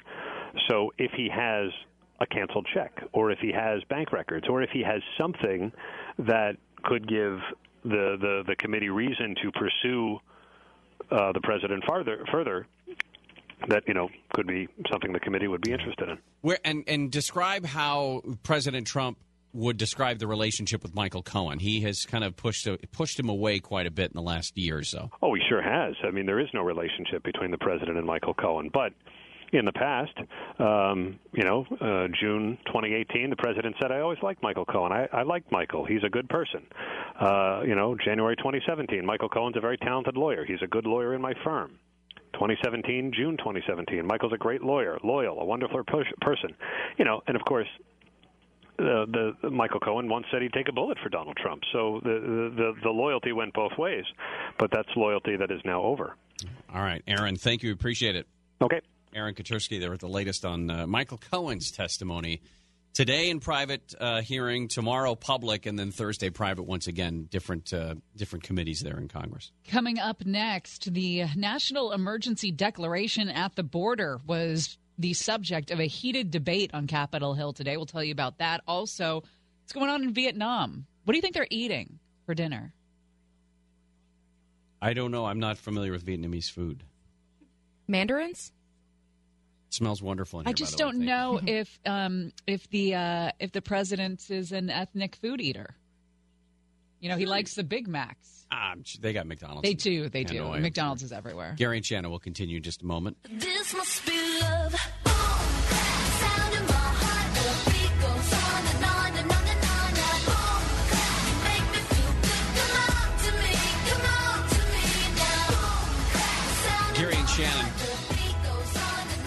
A reminder tomorrow at 11 a.m.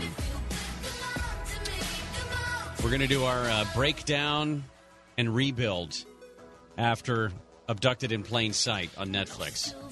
Enough people have been seeing it and writing into us and calling us bad names. Hey, I'll take it. You got to know. You got to see it. Do you? You do. Did this family need to, as you say, uh, go national with their story? Let me ask you.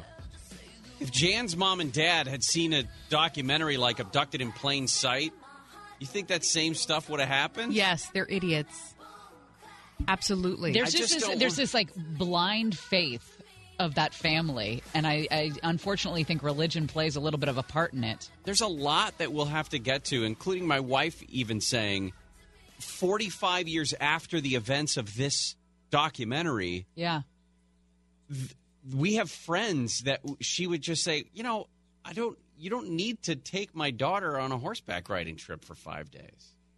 Like that, there's a, even though we love and trust these people in our lives, you don't, you don't need to do that. Yeah. I, yeah, I can get her to piano lesson. We're good. Yeah, no, I'm not bringing you a sandwich. Weird story out of Morrisville, Pennsylvania. A mother and her daughter have killed five of their close relatives, including three children, and were found disoriented, the mother and the daughter, when child welfare authorities arrived for a surprise visit to their apartment. The motive unclear. How the five family members were killed unclear. Wow. The victims were uh, were the mother's kids.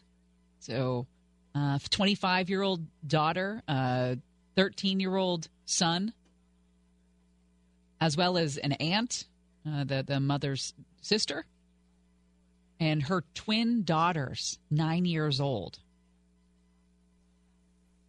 So she did this to her own kids and employed one of the kids to help kill the sisters. They said that mom and daughter were disoriented, and furniture in the apartment had been turned over. Glass was everywhere. Weird. Five murders.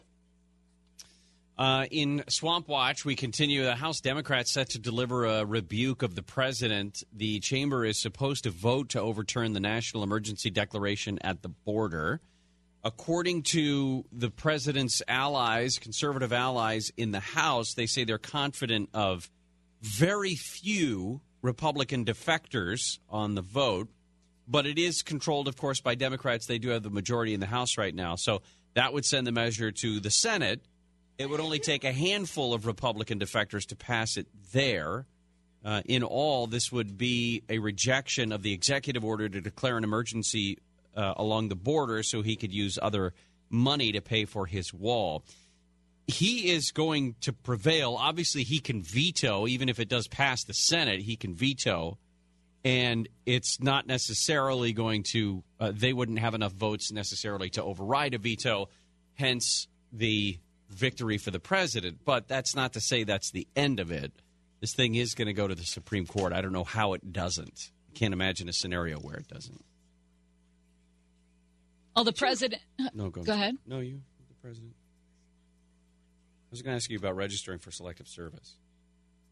Uh, they say now that it's unconstitutional for it just to be a man's thing to do. Yeah. Correct? Yeah, there was a judge in uh, Texas declared that a male only draft is unconstitutional. But he did not order the government to make any immediate changes because obviously we haven't drafted, drafted anybody, man or woman, for 45 years. But if you're, what, 18 to 25, you're supposed to register? You're supposed to register when you're selective 18. service? When you turn 18. And you could do the thing is, I had to do it at a post office, but you could do it online now. My son did it w- online, and he asked me, why doesn't my sister have to do this? Oh, that's And funny. I said, well, it's the way it goes. Would you want your sister with a gun out there on the front lines? Oh my god. And he said no. Said, well. Anyway, uh, the chairman of a panel that considers changes to the military draft said that the recommendation to Congress will not be influenced by this judge's recent ruling that the current system is unconstitutional.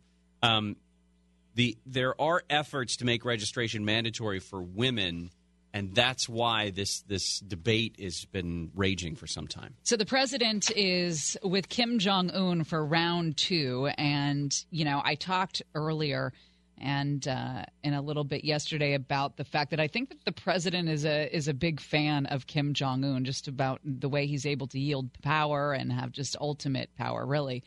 Um, despite the extensive executions that he is on the hook for, killing his uncle and any family member associated with that uncle, including children, grandchildren, and the like, about the uh, camps, uh, about the just complete disregard for human rights. Well, I read an article in the Washington Post to talk to some experts about this, and they claim to think that the president is just pretending to really like Kim Jong Un and that it's working for negotiations. They talked to a guy named Joel Wit, who is a senior fellow at the Stimson Center in Washington. He's been involved in past negotiations with the North Koreans while he was at the State Department. And he says, I'm not a Trump supporter on 99% of what he does, but strangely enough, his instincts have been right about North Korea. That if Kim Jong un is made to feel respected and secure with these having the audience of the United States, that he's more he's more apt to maybe give up the nuclear program. That's what this guy Joel thinks, or at least scale it back, because he's getting respect in return, and that that's important to Kim Jong Un. But I wonder how then the calculus of rampant famine plays into that. Yeah. I mean, this guy has been hoarding the. He and his family have been hoarding the resources, wha- however small they might be, but hoarding the resources of North Korea for decades, and have literally contributed to the deaths of tens of millions of people while they've been going after this nuclear. Th- so, so I wonder if the thinking is that he would give up a nuclear program and turn around and start giving food to people. At Stanford, they've been charting the degree of risk on the Korean Peninsula since 1992. A very uh, wide range of indicators, to, from diplomacy to various aspects of North Korea's nuclear program. They've got a color coded chart up there. Uh, bright green is the safest classification, bright red is the riskiest. When Barack Obama took office, the boxes were a mixture of pink and light red. By the time he left, eight out of the 11 boxes were bright red. North Korea was testing missiles and bombs at the time. And then in 2017, when Trump called Kim a little rocket man, nine boxes were bright red and the risk of war was very high. But since then, they say those boxes have shifted back to green with with with these conversations between the two countries and Hey, these summits. Better to talk than not to talk. Yeah. I think that's there's nothing wrong with that. It's better to talk than not to talk. It's just a matter of okay, you've opened the door. Now let's see what you can do with it. Yeah. So, all right, uh, we'll actually talk more about that and the trip, the president's trip to Vietnam, coming up at 1.30 with Karen Travers, who is in Hanoi today as well. Coming up next, Jason Nathanson joins us all about the Kardashian drama. What happened? One job with with Jordyn. I was just kidding. We're not talking to Jason about that. I just got. Sick We're talking about uh, Emma Thompson saying that she's dropping out of a movie because she doesn't want to work with John Lasseter. spells Jordan with Y anyway. A lot of people. Gary and Shannon will continue. I like that you're broken, broken like me. Maybe that makes me a fool. I like that you're lonely, lonely like me. I could be lonely with you. Gary and Shannon. Oh, we've got a terror in the sky story coming up. Have you seen video of this British Airways plane? I mean, the crosswind must have been incredible to get this kind of shift. It's one of those where they come in for a landing pointed the wrong way almost. Yeah. no, thank you. Uh, Amtrak is on the move again. That Coast Starlight train that was on its way from Seattle to LA that had to stop in the mountains in the middle of Oregon has been towed back to Eugene. People got off the train. It had been stuck after some uh, weather conditions. Had tree limbs hanging down into the into the path of the train. So for safety reasons, they stopped it and then held it in place for about 36 hours. Um, there was a dumb person who works at a TV station who wrote, "The Amtrak passengers are back on solid ground." Oh, for the love. Back on solid ground. Anyway, they're they're going to be fine. They're going to find a new way to get to uh, to Los Angeles. By the way, they're still going to make it on time, even though it was stuck for 36 hours. Jason Nathanson joins us now. Emma Thompson in the news this morning talking about somebody she will not work with anymore. Yes. Sorry, excuse me. That person is a. I've got Oscar's uh, hangover still. Oh, that's so cute. uh, John Lasseter, who was the head of Disney Pixar Animation, co-founder of Pixar, uh, director of so many movies uh, that we all know and love, like Toy Story, Bugs Life, things like that. He was hired at Skydance Animation after he was let go or whatever happened at Disney Pixar. He parted ways with them over sexual misconduct type stuff, inappropriate touching, hugging, things like that, and also, uh, from what we understand, creating a culture over there that was just not very friendly to women, women's ideas, uh, and things like that. So Skydance hired him last year, and there was a bit of an uproar about that, and they had to go through and tell their employees, look, everything's going to be fine. Lasseter's under a code of conduct. He's not going to hurt anybody or, or do anything, so they say. But Emma Thompson was scheduled to be a voice in an upcoming movie from Skydance called Luck, which is a animated movie about uh, it's a comedy about how luck affects our daily lives, and she dropped out. She said she didn't want to be a part of it, and she's released a letter uh, to the LA Times that she wrote to Skydance about why she doesn't want to be a part of it, um, and really kind of blast them, blast him, uh, blast them for hiring him. Um, says things like, "It feels very odd to me that you and your company would consider hiring with someone with Mr. Lasseter's pattern of misconduct." Uh, and then she wrote a bunch of questions that she has for them, uh, including uh, if a man has been touching a woman inappropriately for decades, why would a woman want to work for him if the only reason that he's not touching them inappropriately inappropriately now is that it says in his contract that he must behave quote unquote professionally. So it brings up a lot of things in this post Me Too era about uh, you know what people are who people are willing to work for. Would would Emma Thompson have had a direct relationship with John Lasseter in the way that this studio was set up? I think it's just a principle of the thing. Yeah, it, probably not. Uh, there's a there's a director on the film. That's probably who she would have worked with. Uh, she probably would not have had had to work with Lasseter directly. Uh, but I would imagine, you know, knowing from covering many Disney, Disney and Pixar premieres, Lasseter is always there. So when this movie comes out, he might be at the premiere. She might be in various meetings or press opportunities or something. She might be around him, but at the end of the day, she says, you know, her her voice.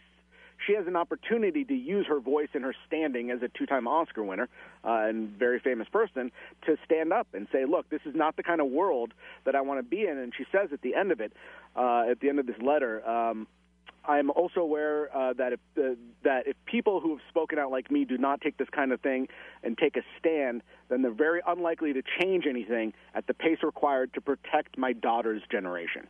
So that's what she's looking for here. Now, I've got to imagine that Skydance factored this into their hiring of John Lasseter. They knew that they were going, or there was the potential that they were going to lose some pretty high profile names as a result of that. Possibly, I don't know. There were, when they made the Lasseter announcement last year, there was a lot of backlash that it seemed that they did not anticipate. And after the announcement was made public, then they sent out a letter to employees saying, you know, we understand your concerns, um, and you know this won't be an issue.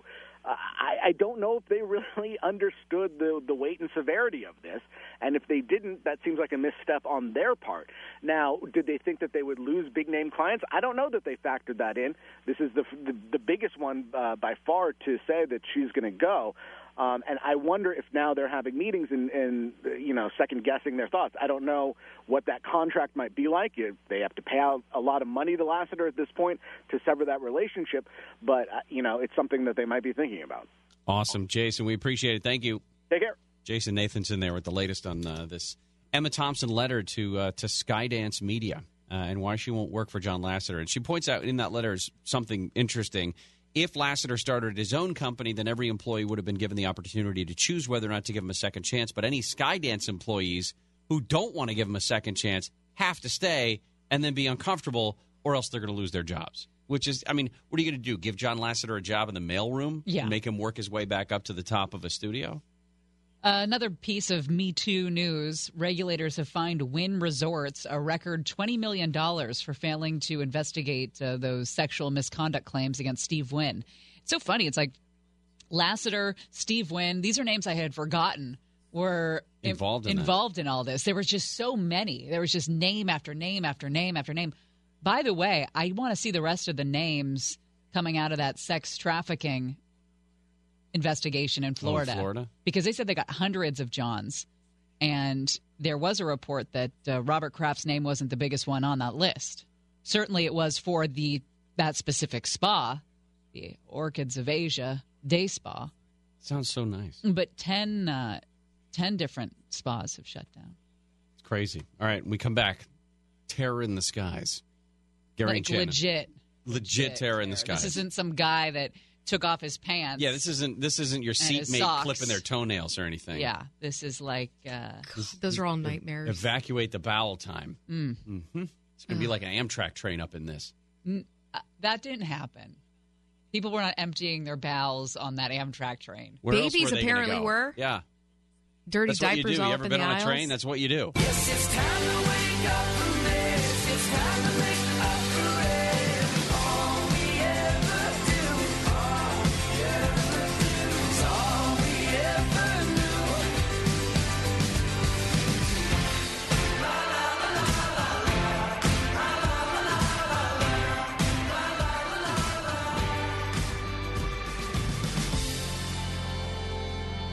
Gary and Shannon. It's Tuesday. It's February 26th. A Couple stories that we have been following. The president is in Hanoi.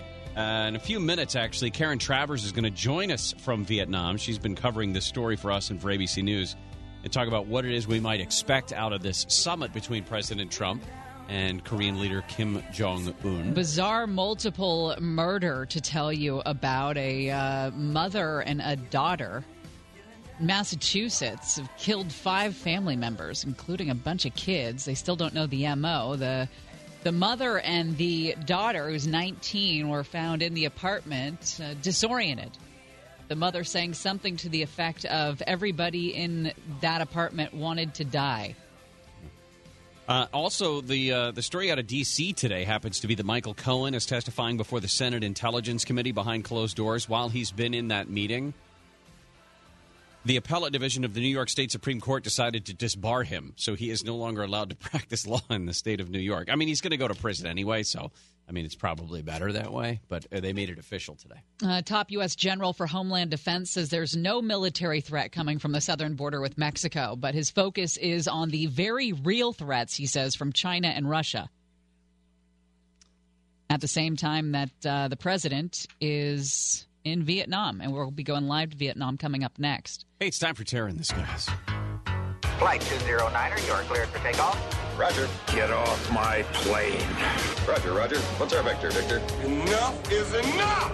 I have had it with these monkey fighting snakes on this Monday to Friday plane! It's Gary and Shannon's Terror in the Skies on KFI. So, you know when you're in a plane Yes. and you hit some turbulence, A little uncomfortable. and the person next to you says, It's just like potholes, uh, potholes on the road. Who says that? People say that. Well, they're trying to say something to you because you have you have completely cut off circulation on the lower part of their arm. I've done well with my You gotten better? flight anxiety evolution. Good. Excellent. I don't uh, hold on to anything. I think it's just flying with the Chargers a lot. I, I don't have the panic that I used to have. However, when turbulence happen, hearing that they're just like potholes on the ground doesn't help me for a couple reasons. Have you? Well, Number okay. one, Yeah. we're not on the ground, are Right. we? No, we're not. No, we're at 35,000 freaking feet. We are not on solid ground. And number two, I have this scenario running through my mind whenever I feel a little bit of turbulence. That This it's going to start. Yeah, that it's going to start at turbulence and then it's going to end like this. Okay, well, hold on a second. In all the time that you've been aware of airplanes, which I would imagine is at least 40 years, or however old you are, kidding, it's a joke. We haven't done that in a while. But can you think of any time where turbulence has brought down a major airliner? That's what I hear as well. And I know that does make me feel a Right. little bit better. Okay, so this is the deal. Uh, just yesterday, a flight, uh, British Airways flight 492 from London to the British territory of Gibraltar, had to divert and touch down in Spain because of some very strong winds.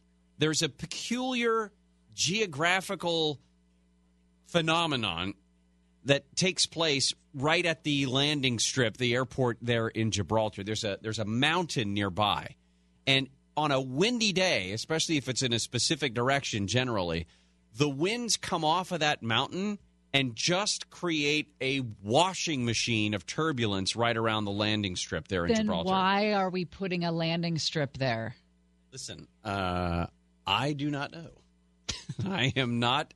There are the pilots Fly that fly that route Yeah. have to have very specialized training specific to that airport because of the conditions of the wind. Maybe it's time to move. Eli Hassett was on board, and he told The Sun that I, as a father of three young children, started saying my last prayers. It was a near death experience, or it certainly felt like that. Now, we have uh, seen video from on the ground and in the airplane of what was going on. And in fact, I'm going to retweet right now one of the uh, one of these from inside the airplane. This plane started rocking back and forth, and this is when it's over Gibraltar before it diverts and goes to uh, goes to Spain to land safely. The they didn't really describe to the passengers what was going on, other than hey, we're going to have to divert and go uh, to Spain, just a short drive away, short drive, and and land. But this plane, imagine it pitching back and forth to the point, you know, when you're in the you're on the window seat and you look down out the window and all you can see is the ground. You're not vertical by any means, but you're definitely pitched at an angle that you're not comfortable with. Oh, the angles. And then going all the way back the other side. So when you look across your five seatmates to your right, all you see on that side is ground as well. And it's going back and forth like this about eight or ten times as it's going through these these uh, very strong and unpredictable winds over Gibraltar. It just looks terrifying. it reminds me of my flight from Sacramento to Burbank. Well, and it's when we were right over the uh, The the, runway. Airport, yeah. and it was just really bad wind. It was crazy. It was raining, it was storming, but the wind you could feel the the the plane. Not, I don't think it was this bad, but it was not good. What's amazing It- is you could actually feel the the gusts were more powerful than I've ever felt. Did you vocalize anything when you were in that airplane? Yeah, the girl Did you remember? I mean, do you remember saying or or screaming or anything? No, um, I was pretty calm.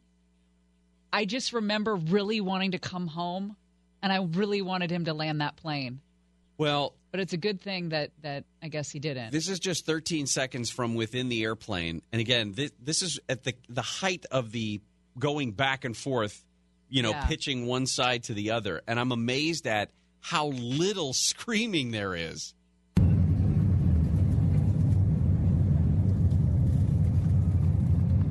To the right, to the left, to the right. And that He's guy, laughing. yeah, the guy's even laughing I would at not the be end of it. laughing. I laugh when I'm nervous or scared. My daughter does. I think Yeah, you, I think it's a it's a it's a weird reaction. you don't want to panic. Like I remember feeling like I don't want to panic because then that's admitting something bad is happening. You know? I guess that's one way of looking at it. Yes. Brian Suit says Gibraltar is so small, the runway, I'll take out that adjective. The runway goes across a major boulevard. There's a stoplight in the mid middle of the runway. Well, at LAX, I mean, it goes over Sepulveda, right? I guess there's no Yeah, stoplight. it's a little bit different. It goes over, not. All right, when we come back, Live to Vietnam, check up on the uh, the bromance between Kim Jong Un and the president. Gary and Shannon will continue. We are gonna come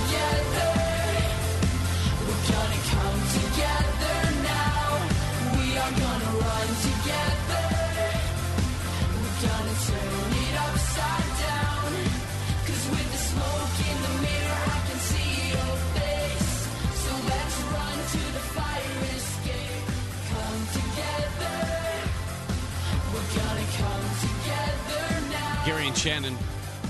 Hey, if you want to go back and listen uh, on the podcast, in the 11 o'clock hour, we talked about Selma Blair, the actress. Um, a few months ago, came out with her diagnosis that she had MS. And on Sunday night, a Getty Images photographer took a picture of her at the Vanity Fair post Oscar party and wrote a story about it on Instagram and explained that it was what he said was the most moving human moment he's ever been able to photograph. Um, Selma Blair was on Good Morning America as well today in an interview with Robin Roberts describing what her life has been like the last couple of years since this uh, since this diagnosis, since there she realized that there was something going on, and she uh, found out. She made it her point to find out exactly what was going on with her body. So anyway, that's on the podcast in the eleven o'clock hour. Oh, spring training looks beautiful, doesn't it? Looks just the green grass and the bright sun and See, who needs football? I do. Karen Travers is in Vietnam covering the president's trip there to meet with Kim Jong Un. Karen, what's the latest? Uh, the president is here in Hanoi, but he did not have any events after arriving uh, quite late Tuesday night. His events formally kick off on Wednesday with meetings with the Vietnamese leadership, courtesy calls, really, to say thank you for hosting this summit. And then his actual interactions with Kim Jong un will begin Wednesday night with a brief one on one meeting and then a dinner that will include the Secretary of State, Mike Pompeo, and his acting Chief of Staff, Mick Mulvaney. I think this shows the significance the president places on the personal relationship that he says he's developing with Kim Jong un. They didn't have a dinner back in Singapore last summer. It was meetings on that one day, lunch, all very much working sessions. But this is different, a little bit of social time before the official summit events kick off on Thursday. Uh, Those are the high profile things. I would assume there are some upper level managers from both sides, managers, lack of a better term, that are going to be Mhm. meeting as well. Happening for months, and, and in the lead up to this summit, there's a special envoy or representative for North Korea for the Trump administration, and he's been meeting with counterparts in North Korea from North Korea. But I think there's something interesting that experts have told us in this week heading into the summit is that the North Koreans, I mean, this is these talks have been at a stalemate, and a big part of that in their view, these experts' view, is that the North Koreans just want to deal with President Trump. They know that for all of the empowerment that senior officials have and for all of the envoys and meetings you could hold, ultimately this comes down to President Trump. And, and he makes his decisions based on the gut feeling when he sits down with a world leader. And that's why they were pushing to have a second summit, because if the talks are at a stalemate, the only way to nudge it along might be having the president get in a room with Kim Jong un. He only had 10 days to put this together in terms of security and uh, everything, accommodations and things like that. Uh, what's the feel like uh, there? I know it's 4:30 in the morning for you, and P.S. Thank Mhm. you for coming on with us. Thank but you. what what is it? Excitement in the air? Does it seem kind of chaotic? What what are you reading from it? Um, you know, there's certainly a festiveness to this. You know, I think Vietnam is excited that they were chosen to host this. It's a big boost, a big profile uh, spotlight on the country. Security is tight around the city, no surprise. Uh, the president's hotel is a bit a ways from the downtown area, but I think when they start getting on the move Wednesday night for the dinners, uh, you'll see quite a lockdown across the city. No surprise. It's you know how it happens anytime a president travels overseas. Uh, but you know, I think there were several reasons that Vietnam was chosen. Like number one, Kim Jong Un could get here. He took a 3,000 mile train ride in an armored train to get here instead of flying. And uh, there's an embassy here for North Korea, so they end up having you know moments that they can have almost a state visit, and that was something that was very important for Kim Jong Un as well.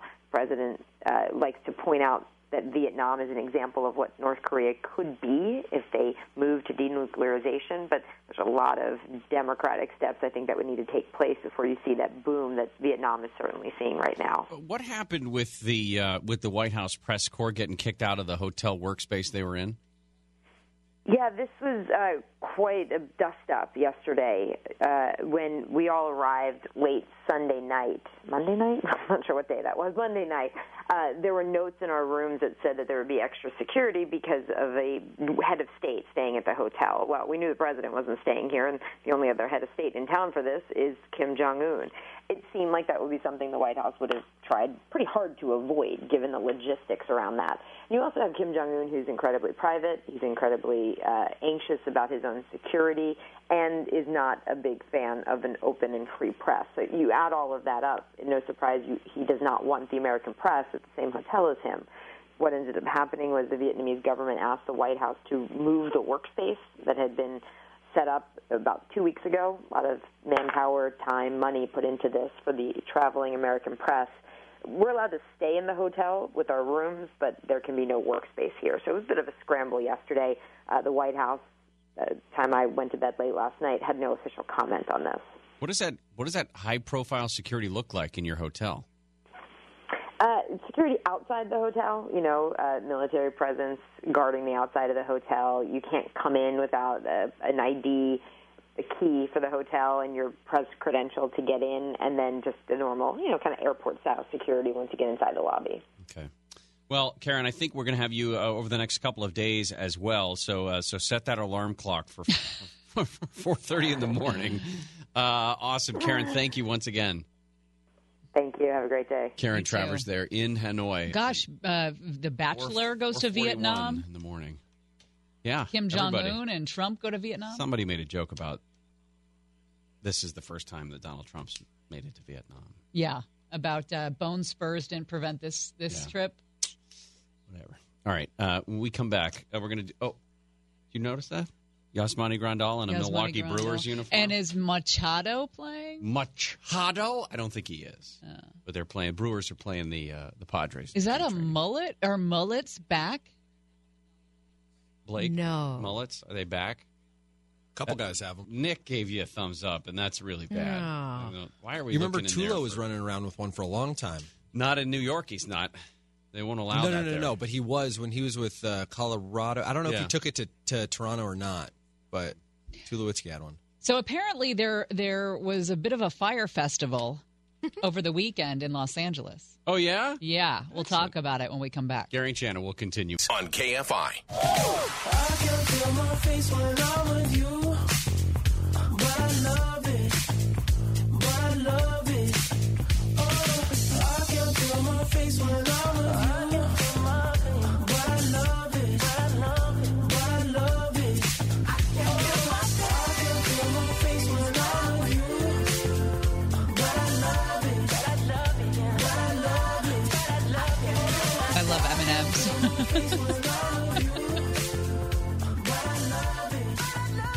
You just said out loud, "We are not eating M." No, you said, "I am not eating M and M's," which is a weird thing to say out loud. Yeah. Of, except that you're trying to convince yourself not to eat them. And then you- and then you come in and you're like, What did I tell you a story about blah, blah, blah. That's not true. You like it's like a muppet. It was like when uh, Cookie Monster eats his cookies and gets crumbs everywhere. Mm. You had M&M pieces flying out of. We have told you about Fyre Festival, of course, right? And the two documentaries that came out, uh, one on Netflix and one on Hulu, that described what an absolute S show that thing turned out to be. Uh, thanks to Ja Rule and Billy McFarland. Well, there was a uh, there was a food festival this weekend, a couple days ago, which apparently people are calling the latest Fyre festival. As one online commenter put it, I'd like to thank Ja Rule and Billy McFarland for putting this event together. It's called the LA Beer and World Barbecue Festival. It No, was- no, no. It's called the Fyre Festival of Barbecue now. Yes. It was held Saturday in Chinatown at Mandarin Plaza. It was a first time event, and according to people who went, an unmitigated disaster. Now, it's too bad. There there are some similarities to what happened with Fyre Festival. One of the things was that this was an app-driven event, which is I guess it's weird to think about it that way, but um, the people who put this thing together, Fever, is the name of the app, um, said we're not we didn't try to defraud anybody. We didn't we weren't pulling a fast one. We just got overmatched. They were So- overwhelmed completely, and they are in the process of offering uh, refunds as of today. So here was how it was supposed to work they were supposed to charge people $32 uh, for one drink ticket and three food tickets. That's what you get for your $32. That seems really high to me, by the way, too. Really? Yeah. I don't think so. I mean, in a place like LA, this is why I would they would probably have gotten my thirty-two dollars. A place like LA, where you're going to be able to bring together all of these different world styles of barbecue, and I get a drink along with it. Thirty-two bucks seems like it's a pretty good deal. Now, VIP tickets went for more than that. You get more drink tickets, more food tickets, etc. Food vendors were Ray's Barbecue, uh, the Texas style barbecue in Huntington Park, Mideast Tacos, uh, Hop Woo in Chinatown, and Lately Kitchen. And according to various posts on the event's Facebook page, including plenty of video and photo evidence, and the reviews on Yelp, they had three deep lines down the block for hours before people were even let inside. The start time, so it was a four hour event, but the start time was was severely delayed because of the health department. Uh. The health department kept the festival from beginning for more than an hour because of an issue with vendor water temperatures. So the line backed up and it backed up and it backed up. And so when they finally opened, everyone's there at once at the same time wanting food from just a handful of vendors. which is too bad because in the event that they do this again, I don't know if they would label it the same thing. I don't know if they would try to do this again. They now know, right? I mean, the unfortunately the Kinks showed up and they all showed up at exactly the same time. They could probably do this thing again in six Nobody's months gonna and do it. But that's the problem is Yeah, You're tainted. you get now. one shot. You got to rebrand it. You got to change the location. Um, some of the Yelp reviews. I was amazed at how poorly organized this event was. The event was delayed by an hour, so instead of people constantly streaming in and out, everyone was in at the same time. The food and drink lines were awful. The organizers should never be allowed to run an event again since there was ample time from when the tickets were sold to the actual event to get all their ducks in a row. Here's another one. They opened up late. We stood in line for over an hour. The lines inside were so unorganized, the beer tenders were rude. Whoever planned this festival should be fired. Now, the whole thing from beginning to end was only supposed to be four hours. So if you're running late already, there were only two or three small bars, they said, to handle the capacity crowds, and that lines for just one vendor took over an hour. So you've already eaten up a quarter of your time just standing in line, and that's assuming you got there right as it started. They said the crowd was more than 3,500 people Oh, yeah. and that the fire marshal may have tried to shut things down at one point. That's a that's quite the draw. 3,500 people. Now, the, the, the creators of the app, Fever, uh, they had come out and said that they shared their disappointment in how the event went down. They delayed. They noted the delayed opening that created this domino effect. The whole thing was far from a scam, though. They said they're working on reaching out to and, like you said, refunding customers this week. And as for any future food, drink events around LA from Fever, they say, "quote." We sincerely apologize to each guest who was disappointed in our event or working around the clock to make sure our customers' concerns are addressed. Our mission at Fever is to inspire people through their experiences the world over. And we are committed to becoming a positive mainstay in the community. Due to unforeseen circumstances, the start time to our event was delayed. That created long lines for entry, food, and drink. We regret that some users had a poor experience, but rest assured, we will work tirelessly to set things right. I would just like to say that I apologize for connecting barbecue because we're talking about Robert Kraft going to the massage parlor and then the same day going to Kansas City for barbecue. And that's what you do in Kansas City. You get barbecue. It's not known for a hotbed of uh, genital manipulation services. So for me now, I read the word barbecue and I equate it with Robert Kraft. And I just want to apologize to myself and everybody else for connecting delicious Kansas City barbecue or barbecue anywhere, frankly, with the 77 year old man on the massage table Twice. twice in 17 hours, once for 14 minutes. That's what you. Okay, tomorrow's a big day, you guys. Oh. It is a big day. We are going to come together at 11 in this space right here, this safe space, and we are going to break down Abducted in Plain Sight. We're going to. That was Thursday that they went horseback riding. We had Thursday, Friday. Friday. Didn't call anybody. Didn't Nope. want to upset. Don't wanna Gail. God forbid. This went on for about two days. Yeah. And I said, Marianne, we better get the law involved so we can, we need some help to find them. It's I not just, it's- funny. It's, unbelievable. He says, Oh, can you give me some relief? We were laughing, and he said, Oh, Bob, it's just kid stuff. It's kid stuff, And Bob. I've got to have relief. Guys, it's not just kid stuff. You don't have to do that for your friends. I could play you 50 sound bites from that show. Yeah. 50. And you would there would still be moments of utter shock Yes. when you watch Abducted in Plain Sight. I We'll mean, the FBI tomorrow. guy. Uh, th- This is the most difficult case I've ever had in my life. yeah. Because I'd be so it's crazy. Frustrated. Yes. So frustrated. Not to mention, it was the worst thing that Bob had ever done. I did the worst thing I've ever done. No, the Ever. worst the worst thing he ever did far as- Yeah. was not filing charges against the guy for assaulting his daughter because he didn't want to know everyone to know that he What? helped him with Relief. relief. All right, John and Ken. Let's clean this. Let's clean this station up with John and Ken. I will never be the man that this did not happen to. Okay. All right. That's enough. You're just gonna play bites of people piss you off. John and Ken coming up next. We'll see you tomorrow. Stay dry, everybody. Blessings. Oh, goodbye. Gary and Shannon.